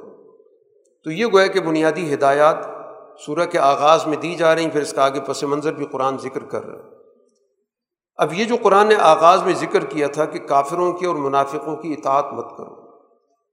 یہ جس پس منظر میں بات کی گئی اور جس حوالے سے اس سورہ کا نام بھی احزاب ہے، احزاب کا کہا جاتا ہے بہت ساری جماعتیں۔ اور پس منظر ہے غزب خندق۔ کہ جب رسول اللہ صلی اللہ علیہ وسلم نے بنو نذیر کا جو یہودی قبیلہ تھا، معاہدہ اس نے توڑ دیا، جس کے نتیجے میں ان کے خلاف کارروائی کی گئی، ان کو ملک بدر کر دیا گیا۔ تو ان لوگوں نے یہ جہاں پر گئے تھے، وہاں سے انہوں نے ایک مہم چلائی۔ پھر قریش بھی ظاہر کے غصے اور نفرت و انتقام کے اندر موجود تھے۔ ایک بہت بڑا الائنس اتحاد بنتا ہے۔ بہت سارے قبیلے، پارٹیاں اکٹھی ہو گئی کہ ہم نے سب مل کے گویا کہ مدینہ پہ ہم نے حملہ کرنا۔ اس کو غزوہ خندق یا غزوہ احزاب کہا جاتا ہے۔ اور واقعتاً اس کی جو صورت حال تھی، وہ قرآن نے خود ذکر کی ہے کہ اس جاؤ کم من فوقی کم امن اسفل امن کو ہر طرف سے چڑھ دوڑے۔ اور کیفیت یہ تھی کہ آنکھیں ظاہر کہیں ٹک نہیں رہی تھیں۔ ظاہر ہر طرف پریشانی کی کیفیت آ گئی۔ دل تمہارے گلوں کو آ رہے تھے اور اللہ کے بارے میں تمہارے ذہن کے اندر مختلف قسم کے وسوسے، خیالات آ رہے تھے۔ قرآن کے اپنے الفاظ ہیں کہ مسلمانوں پر ابتلا آئی وزول ضرو زلزالن شدید بری طرح ہلا کے رکھ دیے گئے۔ اب اس موقع پر یہ منافقین کا کردار قرآن یہاں پہ ذکر کر رہا ہے کہ ان لوگوں نے کیا کیا جو اندر موجود تھے، جو اس وقت تک یہی سمجھے جاتے تھے کہ یہ مسلمان ہیں۔ مسلمانوں کے اندر گلے ملے رہتے تھے، مسجد میں بھی آ جاتے تھے، نماز میں بھی شریک ہوتے تھے۔ کوئی علیحدہ ان کا تشخص نہیں تھا۔ منافقین کی ہمیشہ اسی وقت امتیازی نوعیت سامنے آتی رہی ہے جب کوئی نہ کوئی مشکل پیش آئی۔ کوئی غزوہ پیش آیا، کوئی جنگ پیش آئی۔ اس موقع پر ان کے رویے سامنے آتے ہیں۔ امن کے حالات میں تو ظاہر نہیں پتہ چلتا۔ تو اس لیے قرآن نے ان کے پورے طرز عمل کا ذکر کیا کہ اس موقع پر انہوں نے کیا تو کیا کیا۔ مثلاً اس موقع پر انہوں نے مسلمانوں کے اندر یہ غلط فہمی پیدا کرنے کی کوشش کی کہ تم سے اللہ اور اللہ کے رسول جو وعدے کرتے رہیں وہ ان کی کوئی حقیقت نہیں۔ صرف دھوکھا اور خاص طور پر جب رسول اللہ صلی اللہ علیہ وسلم خندق کھودنے کے لیے اترے تھے اور خندق پہ آپ نے کدالیں ماری تھیں اور روشنی نکلی تھی اور جس میں آپ نے مستقبل کے حوالے سے گفتگو کی تھی کہ یمن کے محلات فتح ہو گئے اور روم کے فتح ہو گئے اور فارس کے فتح ہو گئے، تو اس موقع پر آپس میں کہتے تھے کہ دیکھیں، یہ حالت ان کی یہ کھانے کو ہے کچھ نہیں اور یہ سارے کے سارے جو ہے کہ دھوکے کی باتیں کی جا رہی دعویٰ ہے کہ ہم اللہ پہ ایمان رکھتے ہیں، اللہ کے رسول پہ ایمان رکھتے ہیں۔ لیکن اندر اندر سے گویا کہ مسلمانوں کا حوصلہ پست کرنے کے لیے اس طرح کی گفتگو ہو رہی ہے۔ پھر اسی طرح ایک جماعت کا قرآن نے ذکر کیا کہ وہ لوگوں کو کہنے لگے کہ کھڑے رہنے کی کوئی جگہ نہیں، حالات بڑے خراب ہیں، اپنے اپنے گھروں کو جاؤ۔ اپنے گھروں میں پناہ لو۔ صورت حال بہت مخدوش ہو چکی ہے۔ اس طرح بھی گویا کہ انہوں نے مسلمانوں کو پیچھا، پیچھے کرنے کی کوشش کی۔ پھر ایک اور جماعت کا قرآن نے ذکر کیا۔ رسول اللہ صلی اللہ علیہ وسلم نے اس موقع پر باقاعدہ بندوبست کیا تھا کہ جتنے بھی خاندان تھے، ان کی ساری خواتین کو ایک جگہ پہ جمع کر کے ان کا کیمپ لگا دیا گیا۔ اور اس کی حفاظت کا بندوبست کیا گیا۔ تاکہ جو مسلمان میدان کے اندر موجود ہیں، تو ان کو اپنے گھروں کے حوالے سے پریشانی کا سامنا نہ ہو۔ لیکن اس کے باوجود کچھ لوگ آپ کے پاس آئے اجازت مانگنے کے لیے کہ گھر ہمارے کھلے پڑے ہیں، اس وجہ سے ہمیں اجازت دیں ہم گھر میں بیٹھتے ہیں۔ قرآن کہتا ہے، کوئی کھلے ہوئے نہیں تھے، صرف بھاگنا چاہتے تھے۔ اور ان کی نوعیت قرآن اس کا تجزیہ کر رہا ہے کہ اندر کی سوچ کیا تھی، کہ اگر اس موقع پر باہر سے کوئی طاقت ان تک رسائی حاصل کر کے ان سے کہتی کہ ہم اندر داخل ہو چکے ہیں۔ اور تم ہمارے ساتھ مل کے ان مسلمانوں کو ختم کرو تو یہ ان کے ساتھ مل جاتے۔ بالکل انتظار نہ کرتے۔ حالانکہ اس سے پہلے کئی مرتبہ یہ اللہ سے عہد کر چکے ہیں کہ ہم کبھی میدان چھوڑ کے نہیں بھاگیں گے۔ اور ان کو یہ بھی بتا دیں کہ فرار سے کبھی تمہیں فائدہ نہیں ملے گا۔ موت سے بھاگنا چاہتے ہو تو موت تو آئے گی۔ قتل سے بچنا چاہتے ہو تو قتل بھی ہوتا ہے آدمی، بھاگتا ہوا آدمی میں قتل ہوتا ہے۔ اور اگر اللہ نے تمہارے بارے میں کوئی فیصلہ کر لیا ہے تو پھر اللہ سے کون بچائے گا تمہیں؟ پھر اسی طرح کچھ لوگ باقاعدہ روڑے اٹکانے والے تھے۔ کہتے تھے، ہمارے پاس آ کے بیٹھ جاؤ، محفوظ رہو گے۔ کیونکہ ہم نے باہر کی اس جماعت سے، ان گروہوں سے ساز باز کر رکھی، ہمارے اچھے تعلقات ہیں۔ جو ہمارے پاس ہوگا، وہ بچ جائے گا۔ ان کے دلوں کے اندر سرمایہ پرستی ہے۔ ان کے دلوں کے اندر خوف بیٹھا ہوا ہے۔ اور کیفیت یہ ہے کہ جب یہ خوف کی حالت میں ہوں گے تو رسول اللہ صلی اللہ علیہ وسلم سے اللہ نے کہا کہ آپ ان کو ذرا دیکھیں، ان کی آنکھیں گول گول گھوم رہی ہوں گی۔ ادھر سے آ رہا ہے، کوئی ادھر سے آ رہا ہے، ادھر سے آ رہا ہے۔ جیسے موت نظر آ رہی ہو۔ اچھا جب خوف ختم ہو گیا پھر کیا کیفیت ہوگی؟ پھر بڑی بڑھ چڑھ کے زبان نکالیں گے، تیز تیز باتیں کریں گے۔ تو یہ ساری کی ساری کو ہے کہ قرآن ان کی کیفیات ذکر کی۔ اور نتیجہ کیا نکالا کہ الا کا لم یومن ایمان نہیں ہے ان کے اندر۔ پھر ان کا یہ خیال تھا کہ یہ جو چاروں طرف سے مدینہ کو گھیر لیا گیا ہے، یہ اب لوگ جائیں گے نہیں۔ یہ مدینہ فتح کریں گے تو جائیں گے۔ اور پھر دوسری ان کے اندر ایک اور خواہش ہے کہ کوئی ایسا موقع مل جائے، ہم یہاں سے نکل کے کسی دیہات میں جا کے گزر بسر کریں، وہیں ٹھہر جائیں۔ اتنے خوف زدہ ہیں۔ یہ قرآن نے پورا کا پورا ایک نقشہ کھینچا ہے اس جماعت کا جو بظاہر مومن بنی ہوئی ہے۔ لیکن اس کے اندر مسلمانوں کے بارے میں کیا طرز عمل ہے، نفسیاتی طور پہ ان کی کیا کیفیات ہیں، کس طرح خوف ہے، کس طرح ان کے اندر اپنی زندگی کے ساتھ ایک تعلق ہونے کے نتیجے میں اس کے لیے مارے مارے پھر رہے ہیں۔ اور اس کے مقابلے پر ایمان والی جماعت کا بھی قرآن حکیم نے ذکر کیا۔ اور خاص طور پر یہاں پر رسول اللہ صلی اللہ علیہ وسلم کے اسوے کا ذکر کیا۔ کہ رسول اللہ صلی اللہ علیہ وسلم نے بڑی حکمت عملی کے ساتھ اس ساری صورت حال کا مقابلہ کیا۔ چنانچہ ایک تو سب سے پہلے اس صورت حال کے مقابلے کے لیے خندق کھو دی گئی۔ جس کی تدبیر اللہ نے آپ کے دل میں بھی ڈالی اور سلمان فارسی کی زبان سے بھی اس کا اظہار ہوا کہ ایسے مواقع پر ہمارے یہاں جب وہ فارس میں تھے تو ہم یہ حکمت عملی اختیار کرتے ہیں۔ اور یہ بالکل نئی حکمت عملی تھی جب یہ سارے گروہ پہنچے تو ان کو کچھ نہیں سمجھ میں آیا کہ اس کا ہم توڑ کیا نکالیں۔ کہ اتنی وسیع عریض خندق ہے تو ہم اس کو کیسے کراس کر سکتے ہیں؟ تو ایک تو اللہ نے یہ تدبیر سجائی پھر اس کے بعد رسول اللہ صلی اللہ علیہ وسلم خود میدان جنگ کے اندر موجود رہے اور لوگوں کا حوصلہ بڑھاتے رہے۔ ظاہری طور پر بڑی مشکل صورت حال تھی معاشی طور پر۔ ہر آدمی نے اپنے پیٹ پہ بھوک کی وجہ سے پتھر باندھا ہوا۔ حضور صلی اللہ علیہ وسلم نے دو پتھر اس لیے باندھے ہوئے کہ بھوک زیادہ ہے، کیونکہ جب انسان کا پیٹ خالی ہوتا ہے تو وہ چل پھر نہیں سکتا۔ اس لیے ضروری ہوتا ہے کہ پیٹ کے اوپر کوئی بوجھ رکھا جائے تاکہ وہ چل پھر سکے۔ اس موقع پر آپ باقاعدہ اس پورے عمل کے اندر شریک رہے پھر اسی طرح احتیاطی تدبیر کے طور پہ سارے خاندانوں کو ایک جگہ پہ کیا گیا اور ان کی نگرانی کا نظام رکھا گیا۔ پھر رسول اللہ صلی اللہ علیہ وسلم کی اجازت سے ایک صحابی دشمن کے کیمپ میں چلے گئے۔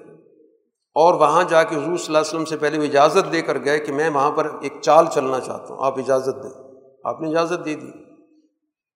تو وہاں پر چونکہ یہ قبائل تو صرف حضور صلی اللہ علیہ وسلم کی دشمنی پر اکٹھے تھے، ہر ایک اپنا اپنا ایجنڈا تھا، اپنے اپنے مفادات تھے، پرانے تنازع لڑائیاں بھی چلتی تھیں۔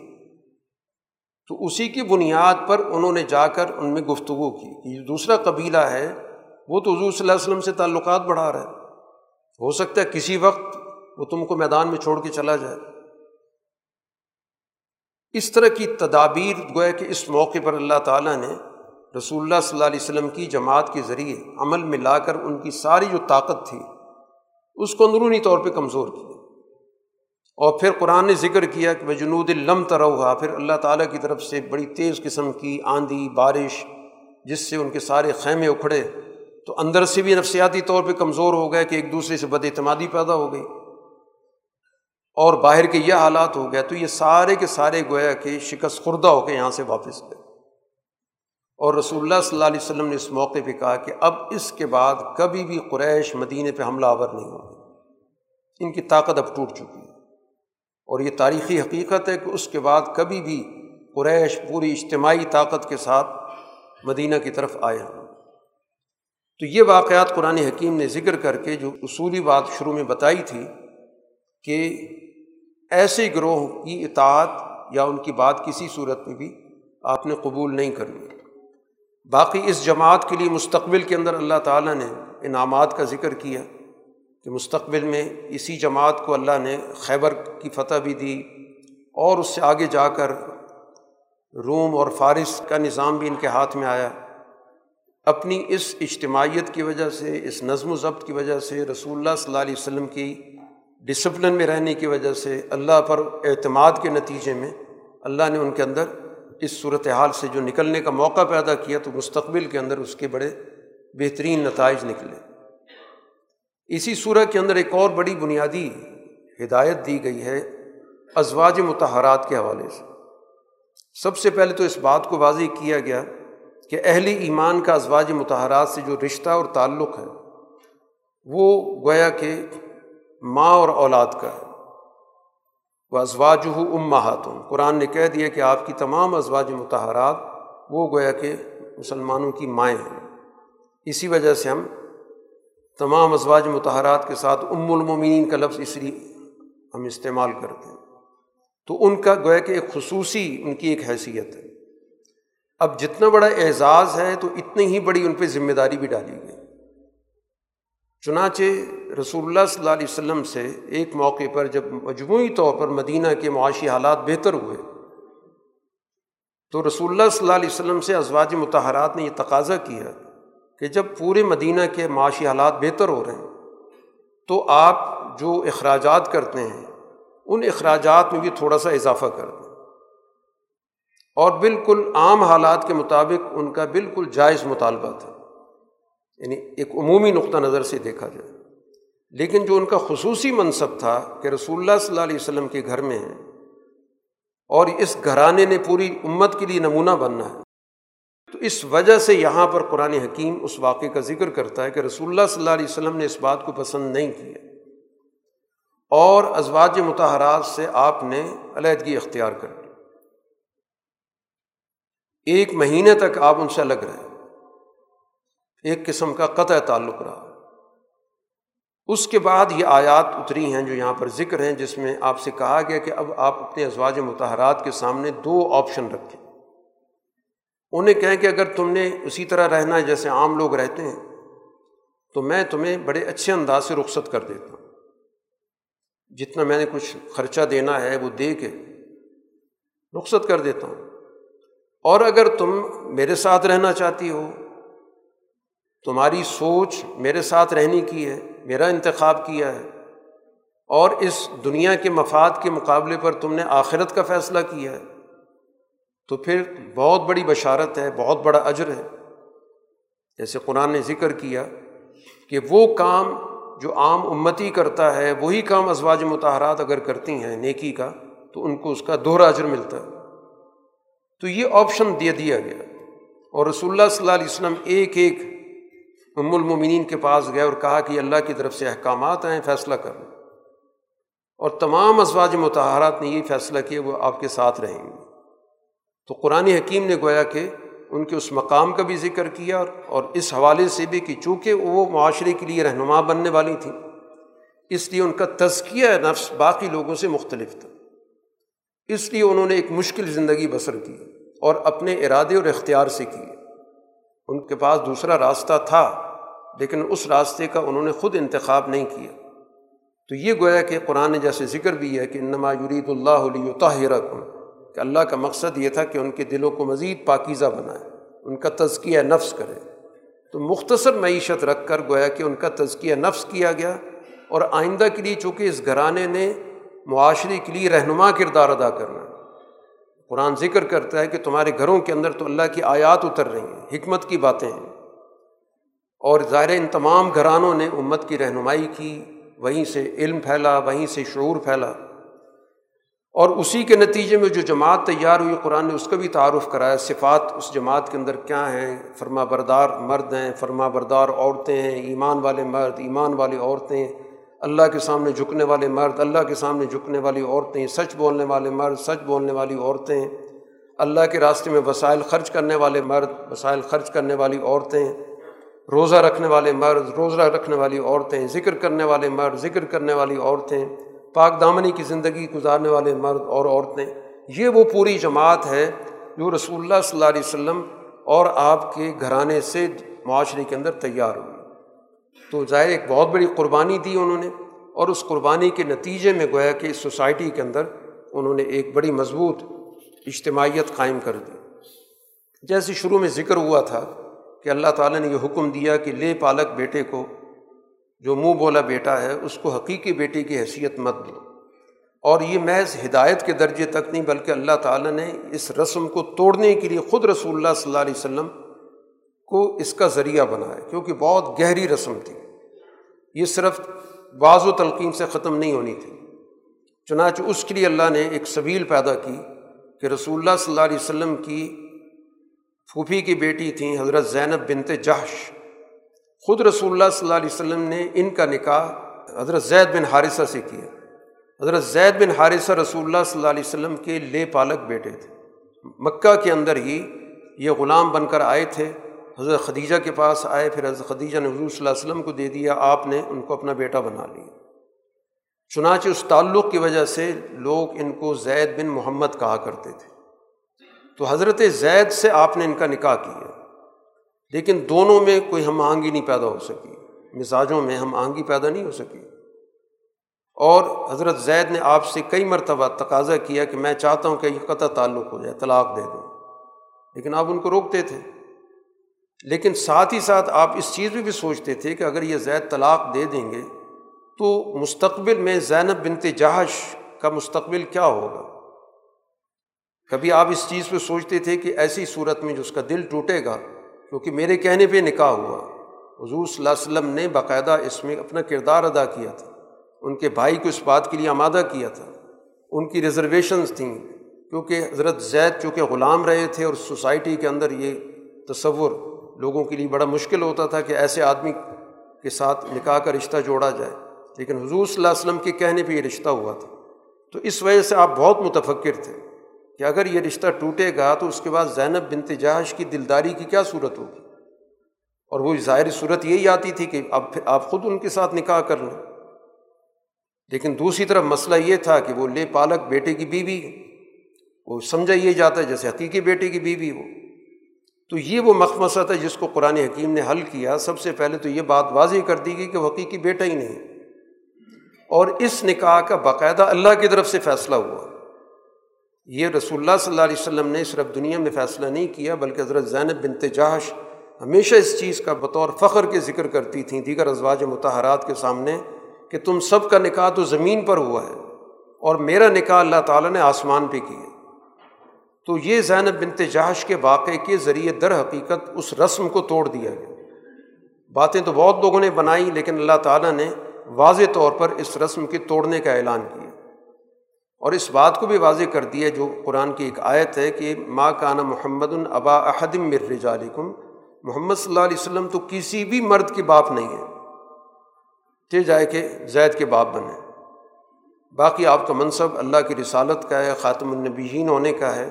وہ آپ کا منصب ہے جو بنیادی طور پر اللہ نے آپ کو عطا کیا تو اس منصب کا بھی تقاضا یہ تھا کہ آپ معاشرے کے اندر اس طرح کی جو گھٹن ہے، اس طرح کی جو رسم و رواج ہیں، ان کو توڑیں، ختم کریں۔ تاکہ مستقبل میں لوگوں کے لیے اس طرح کے مسائل پیش نہ آئیں۔ اور ہمیشہ کے لیے کہ جو اصل اور نصبی رشتے ہیں، ان تک اس تعلق کو محدود کر دیا۔ جو قرآن حکیم نے سورہ نساء کے اندر تفصیلات بیان کر دیں۔ رسول اللہ صلی اللہ علیہ وسلم کا منصب قرآن ذکر کرتا ہے، جیسے یہاں خاتم النبین کا ذکر کیا۔ اسی طرح کل انسانیت کے لیے رہنما کا کردار ہے۔ سراج منیر ہے کہ سوسائٹی کے لیے آپ رہنمائی کرنے والے ہیں۔ جس طرح ایک روشن سورج ہوتا ہے، سب چیزوں کو وہ روشن کرتا ہے، تو آپ کے ذریعے پوری دنیا کو روشنی حاصل ہوئی ہے۔ اللہ تعالیٰ کی طرف آپ دعوت دینے والے ہیں۔ یہ ساری تفصیلات گویا کہ قرآن حکیم نے یہاں پر ذکر کی ہیں۔ اسی واقعے کے حوالے سے حضرت زینب بنت جہش سے جب نکاح ہوا، اس کے بعد آپ نے ولیمے کا اہتمام کیا، تو ایک معاشرتی ادب، ایک وہ بھی چیز بتائی گئی۔ قرآن معاشرتی معاملات میں نظم و ضبط کو خاص طور پہ ملوز رکھتا ہے۔ اب چونکہ آپ کا مختصر سا گھر تھا، وہیں پر آپ نے اہتمام کیا، تو وہاں پر لوگ ایک تو وقت سے پہلے آ کے بیٹھ گئے کہ کب کھانا لگتا ہے۔ اس وجہ سے بھی رسول اللہ صلی اللہ علیہ وسلم پہ ظاہر ہے کہ ایک دباؤ ہوا کہ یہ لوگ پہلے سے آ کے بیٹھے ہوئے ہیں۔ پھر کھانا کھانے کے بعد آپس میں گفتگو میں بیٹھ گئے۔ تو اس پہ گویا کہ باقاعدہ آیات نازل کی ہیں کہ اللہ کے رسول تو نہیں کہیں گے۔ آپ تشریف لاتے تھے، لوگ بیٹھیں پھر آپ چلے جاتے تھے۔ تو اللہ تعالیٰ نے اس پہ باقاعدہ آیات نازل کیں اور ایک رہنمائی دی گئی کہ ایک تو یہ ہے کہ بغیر اجازت کے مت جایا کرو اور جا کے پھر وہاں برتنوں کے انتظار میں نہ بیٹھے رہو کھانا کب لگے گا؟ اور جب کھانا کھا چکو تو اٹھ جایا کرو، وہاں باتیں کرنے نہ بیٹھ جایا کرو، اس سے نبی کو اذیت پہنچتی ہے۔ نبی تو ظاہر ہے کہ بات نہیں کرتے، حیا کی وجہ سے، لیکن اللہ کو اس سلسلے میں کوئی بات کرنے میں کوئی رکاوٹ نہیں ہے۔ اللہ اللہ یستحی من الحق۔ اس کے بعد باقاعدہ ایک ضابطہ بتایا گیا کہ ازواج متحرات کے جو گھر ہیں، یہ خصوصی حیثیت کے حامل ہیں۔ اس لیے وہاں جاؤ، اجازت دو اور کوئی چیز مانگنی ہو تو اوٹ میں رہ کے مانگو۔ کیونکہ ہر وقت وہاں پہ رسول اللہ صلی اللہ علیہ وسلم پہ وہی آتی ہے، ایک خصوصی اہتمام ہے۔ اس لیے کوئی اوپن جگہ نہیں ہے کہ وہاں پر کوئی بھی شخص اٹھ کے چلا جائے۔ کوئی چیز تقاضا ہو تو جا کے مانگ سکتے ہو کہ ہمیں فلاں چیز کی ضرورت ہے۔ تو یہی تمہارے لیے سب سے زیادہ موزوں ترین چیز۔ اسی طرح قرآن حکیم نے ایک اور ضابطہ مدنی معاشرے کے حوالے سے عمومی طور پہ تمام خواتین کے حوالے سے ذکر کیا کہ جب وہ اپنے گھروں سے باہر کسی ضرورت کے لیے نکلیں تو خصوصی اہتمام کے ساتھ نکلیں تاکہ لوگوں کو پہچان ہو جائے کہ یہ خاتون ایک معزز خاندان سے گھرانے سے تعلق رکھتی ہے تاکہ جو چھچورے اور آوارہ قسم کے لوگ ہیں، ان کو تنگ نہ کریں۔ تو یہ بھی گویا کہ ہدایات کے اندر شامل کیا گیا کہ ان کو بھی ان چیزوں کا لحاظ رکھنا ہوگا تاکہ کسی کو جرت نہ ہو۔ اگر اس کے باوجود کوئی حرکت کرتا ہے تو قرآن نے پھر ان کو بڑی سخت قسم کی تنبیہ کی ہے کہ پھر ایسے لوگوں سے تو سختی کے ساتھ نمٹا جائے گا۔ اگر وہ قانون اپنے ہاتھ میں لیں گے اور خواتین کو تنگ کریں گے تو پھر ان کے ساتھ قرآن نے یہاں تک کہا ہے کہ اگر وہ مزاحمت کریں گے تو پھر ایسے لوگوں کو پکڑا بھی جائے گا اور ہو سکتا ہے کہ جرم کی سنگینی کی وجہ سے ان کو سزائے موت بھی دے دی جائے۔ تو یہ سارے احکامات گویا کہ ایک ایسے معاشرے کے قیام کے حوالے سے کہ جس کے اندر مدنیت ہے، تمدن ہے، معاشرت ہے، حقوق کا خیال ہے، باہمی تعاون ہے، یہ ساری چیزیں گویا کہ پیش نظر رکھ کر ان ضابطوں کا ذکر کیا گیا۔ اس صورح کے اختتام پر انسانیت کا ایک بہت بڑا اعزاز ذکر کیا گیا، جس کو امانت کا عنوان دیا گیا۔ کہ اللہ تعالیٰ نے اس پوری کائنات میں، پوری دنیا میں سب سے زیادہ ذمہ دار مخلوق اس انسان کو پیدا کیا۔ کسی اور کو ذمہ داری نہیں دی گئی۔ اسی ذمہ داری کو عنوان دیا گیا امانت کا۔ کہ ہم نے یہ امانت آسمانوں کے سامنے پیش کی تو اس امانت کی اہمیت اور اس کو دیکھ کر وہ پیچھے ہٹ گیا کہ یہ ذمہ داری ہم نہیں قبول کر سکتے۔ زمین کے سامنے پیش کی گئی، وہ بھی پیچھے ہٹ گئے۔ پہاڑ بہت مضبوط نظر آتے ہیں، ان سب نے معذرت کر لی۔ اس انسان کے سامنے پیش کی گئی تو اس انسان نے اس ذمہ داری کو اٹھا لیا۔ اب اس ذمہ داری کا تقاضا اس نے پورا کرنا۔ وجہ کیا ہے کہ اس انسان کے اندر اللہ نے دو صلاحیتیں رکھی ہیں۔ یہ دو دو تضاد صلاحیتوں کا مجموعہ ہے۔ ایک صلاحیت کو بہیمیت کہا جاتا ہے، حیوانیت۔ اور ایک صلاحیت اس کے اندر فرشتوں سے جڑی ہوئی ہے، جس کو ملکیت کہا جاتا ہے۔ یہ دو متضاد صلاحیتیں ہیں جو اس انسان کے اندر جمع ہو گئی اب ایک صلاحیت تو اس کو کھینچتی ہے اس بات کی طرف کہ وہ حیوانی انداز سے اپنی زندگی بسر کرے۔ جس کے اندر ظاہر ہے کہ طاقت کا استعمال ہوگا، کمزور کو پکڑنا ہوگا، جیسے آپ دنیا کے اندر حیوانات کے نظام میں دیکھتے ہیں، جس کو عام طور پہ ہم جنگل کا قانون کہتے ہیں کہ طاقتور کی حکمرانی ہوتی ہے، یہ بہیمیت ہے۔ اس بہیمیت کو کنٹرول کرنے کے لیے اللہ نے اس کے اندر روحانیت و ملکیت رکھی ہے۔ تو اس کا جو امتزاج ہے، یہ اس کو اس دنیا کے اندر امانت کا حقدار بناتا ہے۔ اور اگر صرف بہیمیت ہی بہیمیت اس پہ غالب رہے گی، تو پھر یہ ظالم بھی ہے اور جاہل بھی ہے۔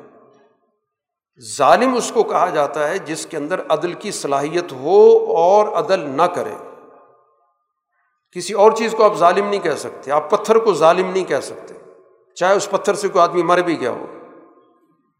وجہ کیا کہ اس کے اندر وہ صلاحیت موجود ہی نہیں ہے کہ جس کی بنیاد پر وہ اپنی اس چیز کو کنٹرول کر سکے۔ جاہل آپ کسی اور چیز کو کہہ نہیں سکتے۔ آپ کسی جانور کو جاہل کہیں گے تو ظاہر ہے کہ یہ جملہ بنتا نہیں کیونکہ اس کے اندر تو صلاحیت ہی نہیں ہے علم حاصل کرنے کی۔ تو اگر اس پہ بہیمیت کی کیفیت، جو اس کا اسٹرکچر ہے، وہ بہیمیت کا ہے۔ اس وجہ سے اس کو کہا گیا کہ یہ ظالم اور جاہل ہے۔ اس کے ظلم کو عدل میں بدلنے کے لیے، اس کی جہالت کو علم میں بدلنے کے لیے اللہ تعالیٰ نے اس کے اندر اپنا ایک نور رکھا ہے اور اس نور کو مخاطب کرنے کے لیے دنیا میں انبیاء آتے رہے۔ تو اس کے پاس بہت بڑی ذمہ داری ہے وہ امانت کی۔ حقوق کی ادائیگی کی ہے۔ اللہ کا اور اس کا تعلق بھی امانت کا رشتہ ہے۔ انسانوں کے باہمی تعلقات بھی امانت کے رشتے کے ساتھ ہیں۔ اور امانت اسی چیز کو کہا جاتا ہے کہ جس کا جو حق ہے اس کو دیا جائے۔ اور اگر وہ نہیں دیا جائے گا تو یہی سب سے بڑی بدیانتی ہوگی یہی ظلم ہوگا، یہی جہالت ہوگی۔ تو گویا اللہ نے اس کو ایک بہت بڑا اعزاز دیا ہے امانت کا۔ اور اسی وجہ سے یہ مکلف، یہ اپنے کیے کا اس کو اجر بھی، اس کو ملے گا اور اس کو سزا بھی ملے گی، جس طرح کہ اس کے عمل کی نوعیت۔ ہے اس لیے انسانوں کے اندر تقسیم ہو گئی۔ قرآن نے تین جماعتوں کا ذکر کیا، مومنین کی بھی جماعت ہے، منافقین کی بھی جماعت ہے، اور اسی طرح مشرقین کی بھی جماعت ہے۔